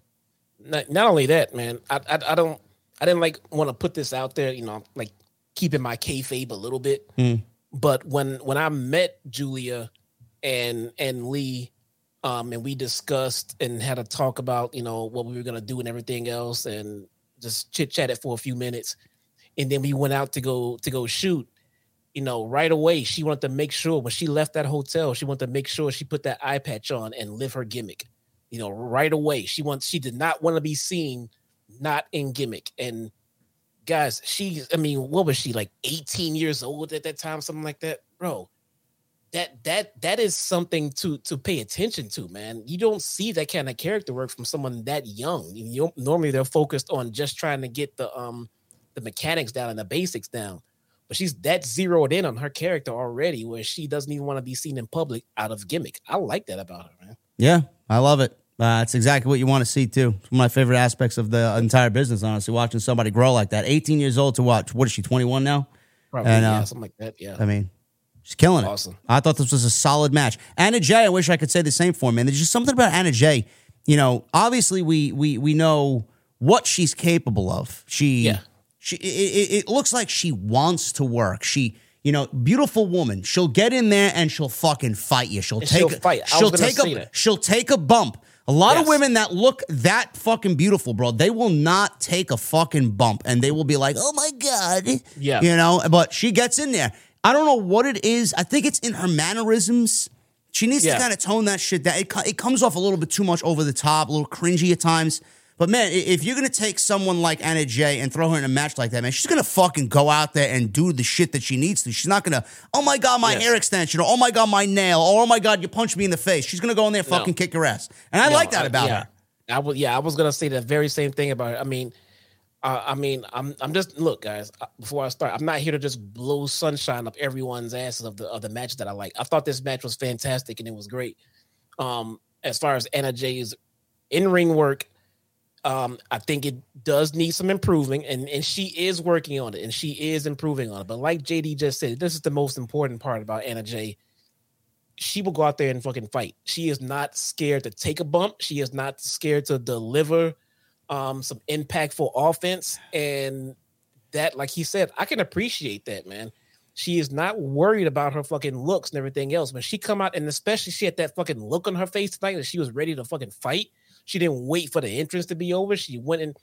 Anna Jay in a street fight is the best Anna Jay, because it does limit the wrestling moves that she has to do, and I think that's where we appreciate her in-ring work a lot more. She had that big knockdown, drag-out fight with her and Ty. And they look great out there. You know, Ty Mello's another one, man. I mean, very gorgeous, not scared to go out there and fight, you know. And Ty Mello's a trained fighter, and then she shows that in the ring. She's not scared to go out there and take a punch in the face, and we can see that, and we appreciate it. Yeah, I like that. Renee, the busiest woman of the entire night, Renee, all over the place. She's backstage with the best friends, Bandito, Orange Cassidy, who was licking his wounds after his match with Daniel Garcia, who said he thinks there's room for 3 more titles in his backpack. Renee asked what their stipulation is for the House Rules match, which caught the best friends off guard. What are they talking about? What are you talking about? So Trent said, I would like there to be no spooky witches at ringside, referring to Julia Hart. Mm-hmm. And they didn't really understand what the House Rules were. So best friends and Bandito walked out to the ring, and Orange Cassidy was standing there with Renee, and Renee's like, how you doing, Orange? I'm tired. I'm really tired, Renee. I don't know why I found that so funny, but I laughed. So that match is taking place now. The House of Black versus the Best Friends in a Trios Open Challenge match. This was for the titles. They did something a little different here, bro. If this is going to be the going rule for the House Rules match when the House of Black wrestle, the entire arena was very, very dimmed. Like, you could not see the audience at all, and there was a huge white spotlight on the center of the arena in the ring, and the ring only. If that's going to be, man, I love it. I don't like to see that every week. I don't like to see that every match. But if these, I don't want it to go away.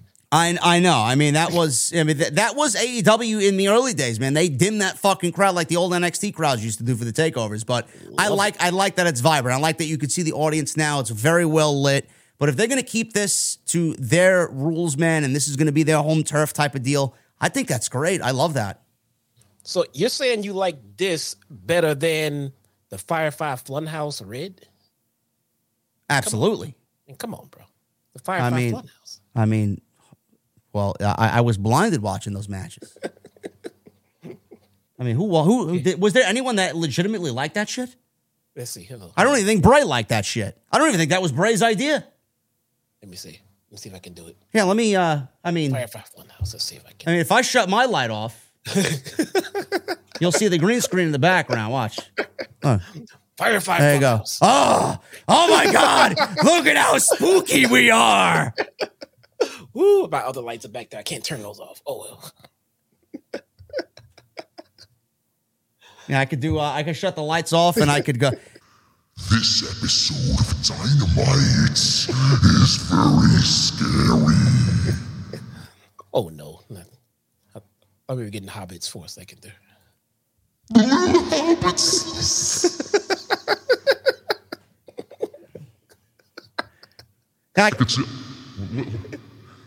Man, listen, I could seriously do Lord of the Rings here. What the fuck was that? Where are you, Barrel Rider? Frodo is your name, correct? I don't know. Whatever. We should do a lights out stream one. Yeah. Fucking lights out stream. House rule. OTS rules. That's awesome. This was fun while it lasted. Man, went 8 minutes. I thought the look of it was great, and it definitely had a very old school vibe to it. And of course, the House of Black had a good night in general. Julia won. They won. So all members of House of Black were with the W today. Black finished Chucky T off with a Dante's Inferno for the win. That was basically what happened here. Not really all that exciting. Basically a throwaway match, squash match for the House of Black, which is a good thing to see because they need some wins. Yeah. Julia looked strong earlier. Malachi always looks great, man. Buddy, good to see him on TV at least. I mean, Jesus, man. Yep. And I think Brody King is a future world champion. I think he's very underrated. I think Brody King is a goddamn killer. And I think when he breaks away, he is definitely world champion material. I think so. I mean, Buddy is, I could see him win any title in the company, really. Malachi, yes. I could see him win any title in the company. Brody is a fucking savage. He could win a world championship. They could win any championship in this company that they want. That's how good yes. they are. Yes. They are killers, dude. All of them. It's great. It's great to see. It's really, and we've asked for these guys. We've asked for guys to be put on our TV, and you know all these different stars. And the House of Black is now being put on our TV, and they're being treated and booked strong, and everyone's loving it. No notes. No one's complaining. House of Black looks great. All fans are happy. Keep it up.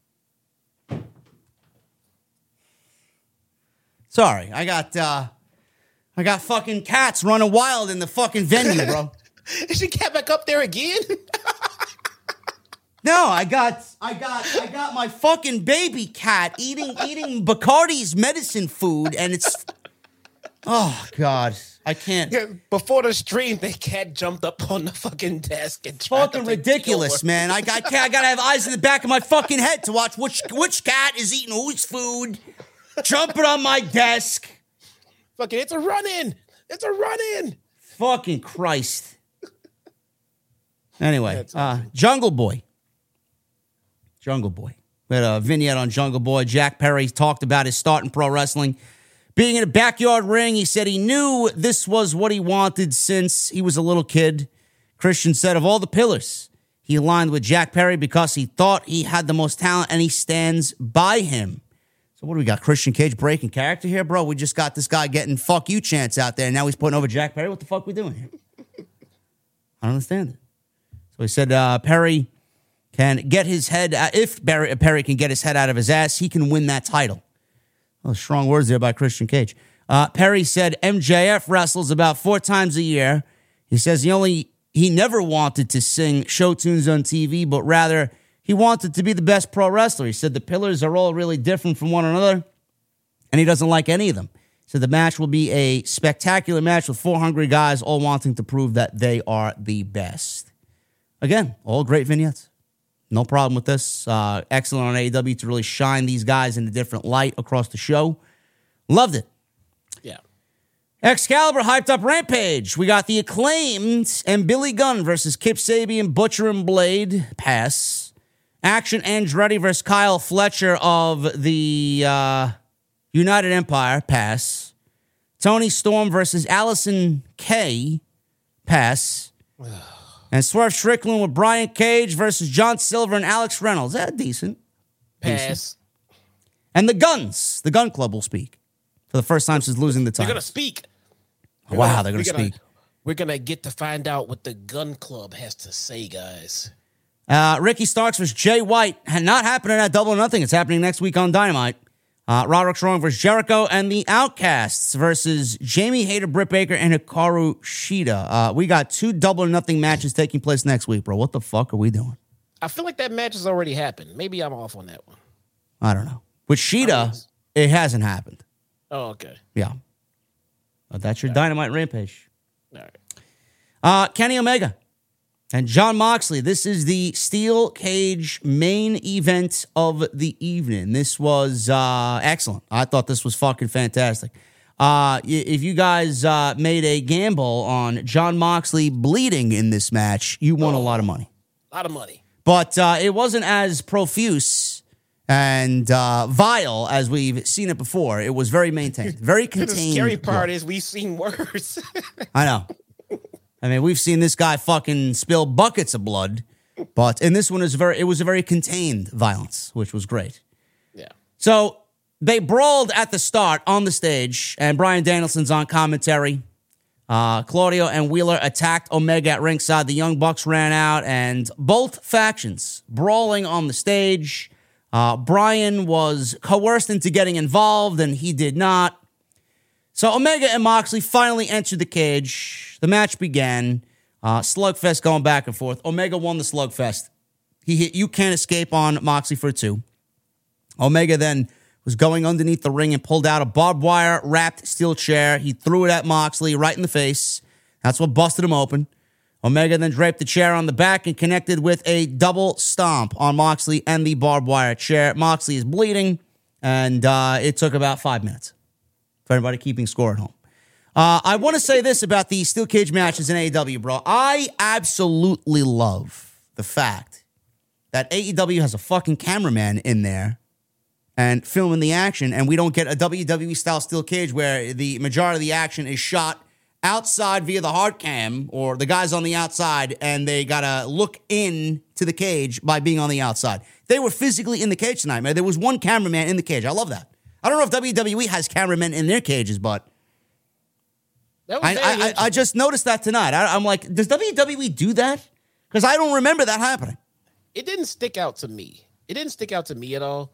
I just know that the aesthetics of the match were very satisfying. The way they shot the hell out of it, man, from the top, from the inside, apparently, and everything else. Everything was very well coordinated. Even when the big spot at the end. The cameras were in the exact right place at the right moment. Yep. I thought it was shot very well. Shout out to the who's the Kevin Dunn over here again? Mike Mansory. That's right. Between the House of Black match and the way that this cage match was shot, very good tonight. Very good aesthetics tonight. Moxley launched Omega spine first into the cage. And he got his payback with the barbed wire chair to the back. Danielson was smiling from the violence that he was watching. Omega responded with a Katara crusher, a body slam onto the chair. Moxley delivered one of his own. Suplex to Omega on the chair. Moxley then unscrewed the corner turnbuckle and used the steel parishion of the turnbuckle to basically claw at Omega's mouth, bro. There was the hook on the turnbuckle bar, and he put it in Omega's mouth, and he was basically ripping Omega's mouth open with the fucking steel at the end of that, like a fish hook. It was... Crowd was chanting, "You sick fuck, you sick fuck." So, making assumptions of that. Bro, let's not leave out the fact it took Mox like 14 years to get that damn turnbuckle undone. Well, I mean... Like, he hasn't broke down the ring in quite some time. I know. Well, Moxley then, after this, he goes underneath the ring and he grabs a bag. Here, I thought it was fucking thumbtacks. It was shards of broken glass. Jesus. And it was spread out all over the place. Omega hits a neck breaker, not on the shards, but a neck breaker. Omega tried for a one-winged angel on the glass, but Moxley locked in a rear naked choke, and they teased going on the glass. Omega took a few steps forward and fell back, driving Moxley back first into the glass, where he laid... basically frozen because of shards of glass in his back. Omega then rolled through a pile driver attempt into a charging knee for A double down of both guys. Crowd is just chanting on, watching this violence. So both men get to their feet. Another striking battle until Omega hits multiple pump knees, Snapdragon, V-trigger on Moxley. And this V-trigger, bro, it was so hard. They were on the ropes and the cage, and the V-trigger hit Moxley so hard that both of them fell through the cage. Moxley fell like he fucking fell right down on his head onto the outside. Omega was actually stuck in between the fucking ring, the bar of the cage, and the fucking mesh of the cage. I thought he legitimately injured himself. Yeah. It was crazy. So Omega's on the outside. He calls Doc Samson over. He's fucking checking on him. Moxley gets up, and they're continuing the match. He recovered first. He grabbed the screwdriver from ringside. He pushed somebody down. I think it was like a crew member or a cameraman. Don Callis gets into the ring and grabs the screwdriver from Jon Moxley. Omega hits a one-winged angel. He was about to win the match because nobody kicks out. Callis takes the screwdriver and jams it into Omega's head, shocks the crowd. Moxley drapes his arm over Omega and wins the match. Don Callis had a smile on his face. He turned on Kenny Omega. Danielson had no idea, he says. Sure thing, bro. Sure thing. No idea what was going to happen. And he sat there, leaned in his chair, smiling. Omega got to his knees. Callis was about to finally give him a screwdriver shot to the head one more time. He thought about it. He whispered something to Omega. He kissed him on the forehead and then shoved him down as Omega was laying on his back. And the show ended with Callis walking off and Moxley standing tall with Omega losing the Steel Cage main event. I thought this was fucking great. Crowd was very hot for the Don Callis turn. And if everybody asking, well, why didn't they give an explanation? You're going to get it next week? Yeah, wait. It was the end of the show. Yeah. Why? Why did it happen? Well, you're gonna get it. You're gonna get it next week. It's been like a month. We're still waiting for Brock Lesnar to tell us what the hell's going on. I'm still waiting for a Brock Lesnar explanation on why he's attacked Cody Rhodes. You know how many explanations we got? Zero. Jeez, man. You'll get an explanation here. This is not Bruce Pritchard and Vince McMahon. I thought this was great. Don Callis, the hidden hand, reveals the truth. Is he aligned with Blackpool Combat Club? That remains to be seen. Maybe we'll get that answer next week. I'm assuming that he is. And where does that leave Takeshita? Is Takeshita going to stay with the Elite and stay with them and fight alongside, knowing that Don Callis is a prick? Or is he going to manipulate Takeshita into joining the Blackpool Combat Club, leaving the field 5 against 4? I don't know. That's the big question. Something that's starting to concern me a little bit. I've mentioned it to you, but Brian just does not get physical. But why does he have to? Why hasn't he is the real question. Maybe he was banged up a little bit more than anticipated from the Iron Man match. I mean, that's a 60-minute match, bro. He wrestled more in that match than people do all year. I just hope he's okay. That's all. But I'm noticing he will be that okay. His inactivity is noticeable by its its absence. Like everyone else out there brawling, his team's out there fighting, and he's sitting there hovering around the commentary desk with a mic. I just hope he's all right. That's all. Will Washington is making AEW great. We didn't need Will Washington to come up with this. I mean, we talked about this 4 weeks ago. The fuck are you talking about? If Will Washington came in and orchestrated the storylines we're getting right now, that means there is absolutely no long-term storytelling going on. I mean, they just scrapped everything they had and just gave us Will Washington's ideas. Come on now. Yes, this is leading to Kota Ibushi, and I feel like Takeshita is going to be the big question mark here. Where's Takeshita going to align? I'm loving this, man. This is going to lead, and I think they're saving Brian, man. They want to get the most out of him. Why put him in a match when he doesn't really need to? Why get physical when he doesn't need to? He's got the other guys to do that and really compensate for him not being there. They're saving him for Blood and Guts. It's going to be another physical match. Can't wait to see it. We get the match at Double or Nothing, the trios match, and we get Moxley, Claudio, and Brian against the Elite. I'm looking forward to it. Absolutely. And that is your AEW Dynamite post show, ladies and gentlemen. So if you enjoyed the show, I would love if you sit there, kindly hit that thumbs up. I would really appreciate it. We bring you this show every week, and it is free to hit that thumbs up. Super chats are open. Get them on in. We're going to hang out in just a little bit. And follow us on social media at JD from NY206, Twitter, Instagram, TikTok, and Cameo. You guys can follow Jesse at ShyTownSmart. Hit that subscribe button down below and turn on the bell for notifications. I will be live tomorrow with episode 4, I believe, 77. We're going to talk about all this major AEW news and get you guys ready for what is going to be a busy weekend. Let's get into the Super Chats here. Quick. Joseph Taylor with a $3 Super Chat. JD, Jesse, your favorite Randy Savage match? Ricky Steamboat, Saturday night's main event. That's the easy one. That's my favorite. I'm going to go Savage Warrior, SummerSlam 92. Yes, I don't even remember. SummerSlam 92, Wembley Stadium? I remember the show, asshole. Jeez. Clone Force with a $4.99. Can I get a shout out for my 24th birthday today and OTS for life? Happy fucking birthday, Clone Force. Appreciate you, brother. Happy birthday, Clone Force, man. Clone Force also with a $4.99. Keep up the great work, JD. Been watching since 2017. I just made this new account earlier today. Cody should win Money in the Bank and beat Roman at SummerSlam. I absolutely agree. The way I do it.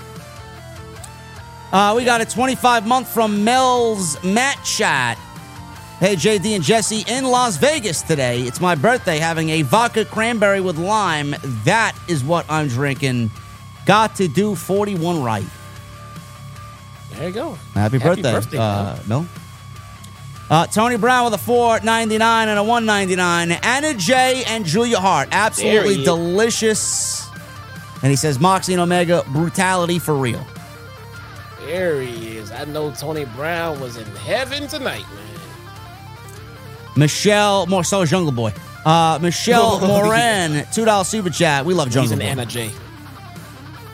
Shout out to Jack Perry, man. You know the bullshit that people said about Jack Perry over the weekend, man? Jim Cornette said he was harassing fans. And then everybody's like, nah, it's not true. Okay. Michelle Moran with a $2 Super Chat. Damn fine main event, but where is Hangman Page? Chilling. Selling an eye injury. Chilling. Be patient. Don't worry. We waited for Miro this goddamn long. We can wait for Page. Guardian with a $2 Super Chat. Here you go, Jesse. Don't spend it all in one place with a $2 Super Chat. This is the wrong stream, bro. Wrong stream. Michael Evans with an 11 months. JD was right about Don Callis. So excited to see Miro and Thunder Rosa tonight. That's awesome. One-winged Will with a 1 month. Love tonight's show. What was Jesse's reaction for Miro? What did I tell you? I said, you sent me the holy shit. I said, holy shit. And then Jesse was like, I like this show tonight. I'm liking this. Yeah, I said, I like this show tonight. Holy man.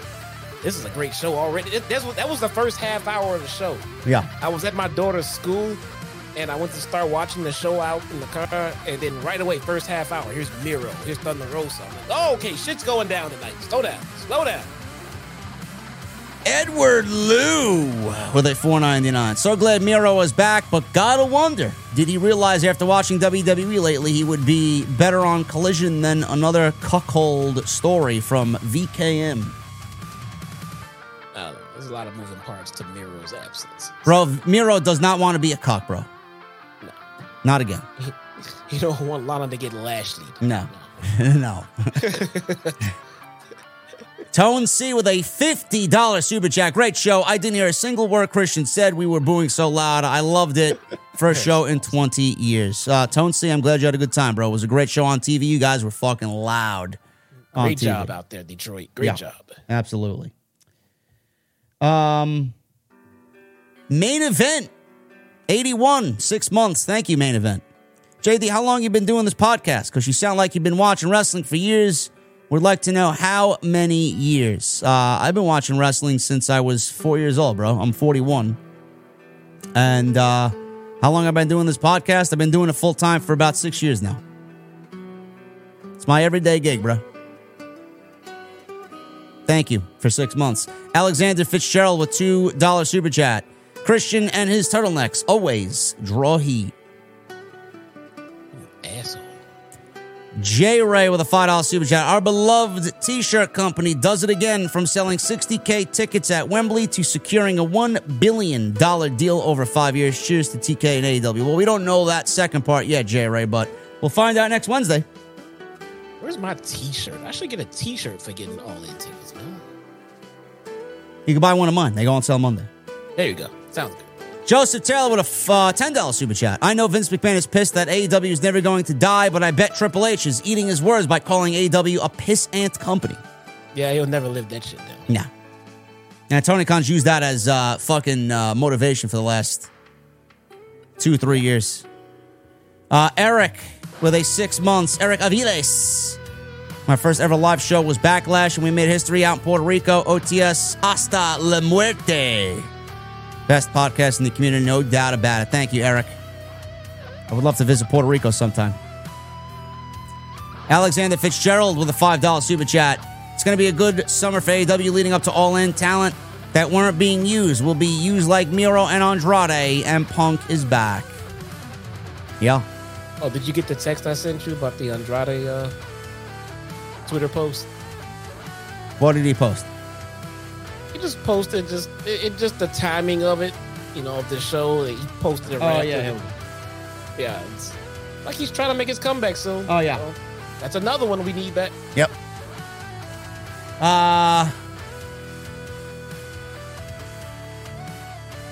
Kerata with a $5 super chat. It's like derbies in soccer. We hate the other team, but we need them to have something to hate.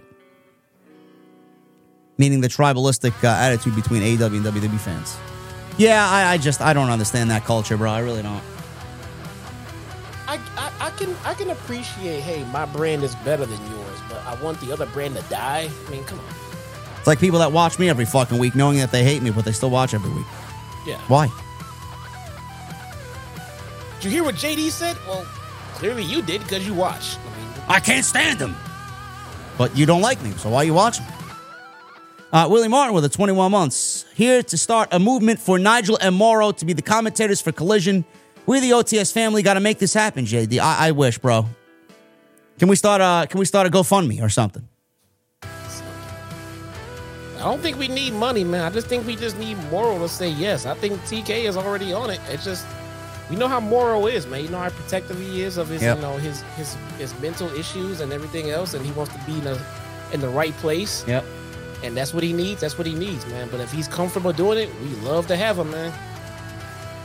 J-Ray with a $5 super chat. 3 teams in their entire run has to go, and only one can remain. JD and Jesse, pick your team. 3 teams and their entire run has to go, and only one team can remain. The Hardy Boys, the Dudley Boys, Harlem Heat, or LAX from TNA. Okay, one has to go, he said? Yeah. Can you read them again? Hardy Boys, Dudley Boys, Harlem Heat, or LAX from TNA. That's Santana Ortiz. That's LAX, I guess, yeah, man. Yeah, LAX.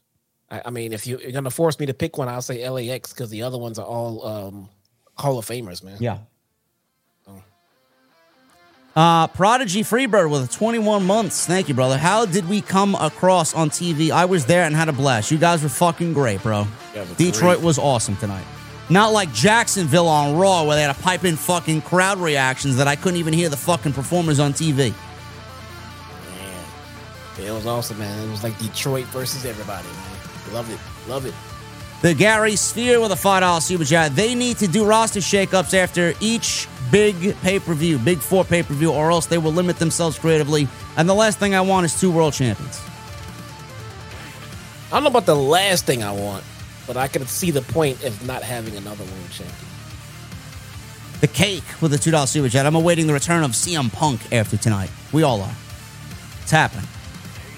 I'm actually looking forward to it too, man. Yeah. Like I said, I mean, if we can get Punk back and he can keep his shit together and no more of this drama, I'm happy. I'm happy with Punk back. I just don't want any more of this the shit that seems to follow Punk around from company to company. That's the shit I'm tired of. That's it. We give Punk back in Punk form. I'm happy. I want Punk back the way we should have Punk. Yeah. So, Bagman with a $1.99. JD, you didn't read my super chats a few weeks ago. I'm sorry, brother. YouTube sucks. I mean, it happens. It is. It's not my fault. I can confirm. I'm looking at my super chats right here, bro. Sometimes YouTube doesn't filter them through. Yeah, the studio glitches out sometimes. Swift 718, $5 super chat, and in 1 month. Thank you, brother. Cosmetically pleasing. Ha! What do Kevin Dunn and Bruce Pritchard's wives look like? Guaranteed they're mutants. I want to see what they go to, what they go home to. That's mean, dude. I mean, I love that, man. Guaranteed that they're mutants. They're rich. They're probably hot. They're probably hot. You know how much money Kevin Dunn makes? Wood. My God, he can afford a lot of wood. My God. Look like this. Kevin Dunn is making Nick Khan money. Yeah, hey, that's a fucking lot. Great show, guys, says Swift. Thanks for being the promised land of honesty in the pro wrestling landscape. JD and Jesse are two outlaws burning down the town of Shillville. Thank you, bro. Justin Smith with 19 months. Miro really did have nowhere else to go. Hope he brought the knee pads and chapstick. Miro is a wanted man by the fans. Yeah. He doesn't have to kiss ass. Asso with a 220. Would you accept a job at AEW if offered? It depends on if I can keep this podcast. Because I'm not giving this shit up. And why would they want me anyway? Half the fucking locker room probably hates me.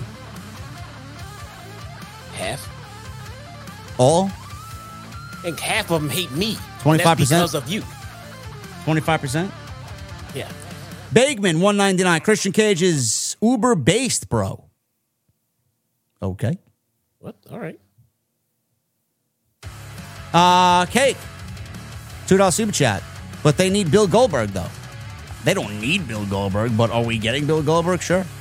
We don't need Bill Goldberg for shit. I don't need Bill Goldberg at all.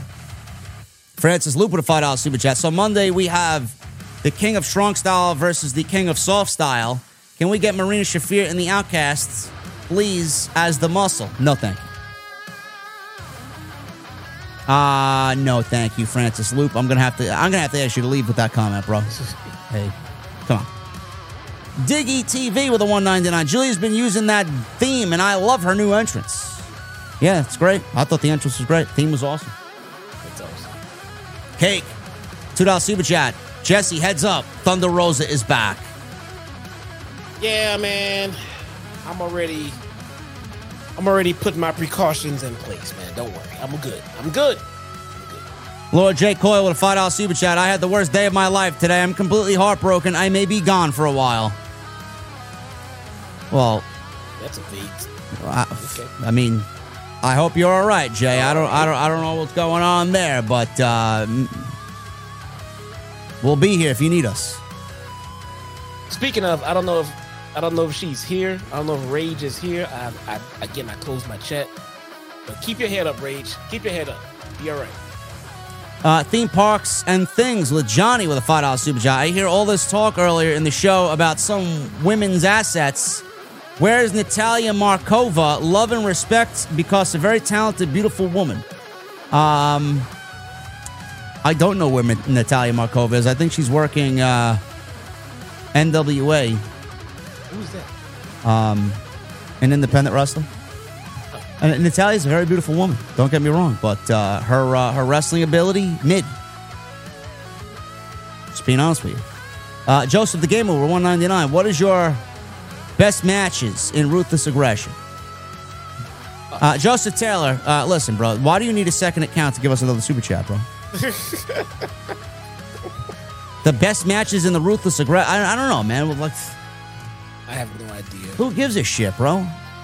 I'll be honest. The Ruthless Aggression era is the era which I checked out of pro wrestling. Eddie versus Brock. Yeah, there you go. Eddie Brock. Yeah. I checked out during the Ruthless Aggression era. Super Cena was too much for me.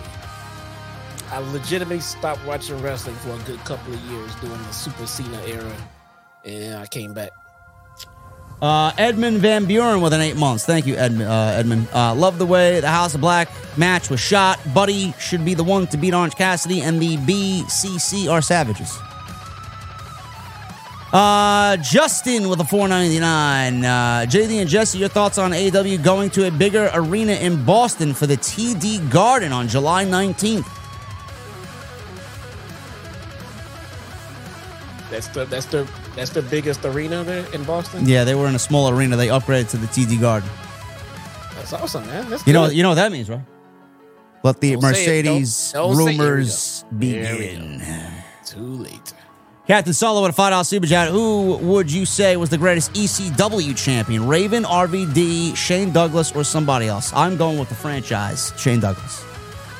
I don't know about all of that. I'm sure the most notable champion is going to be RVD.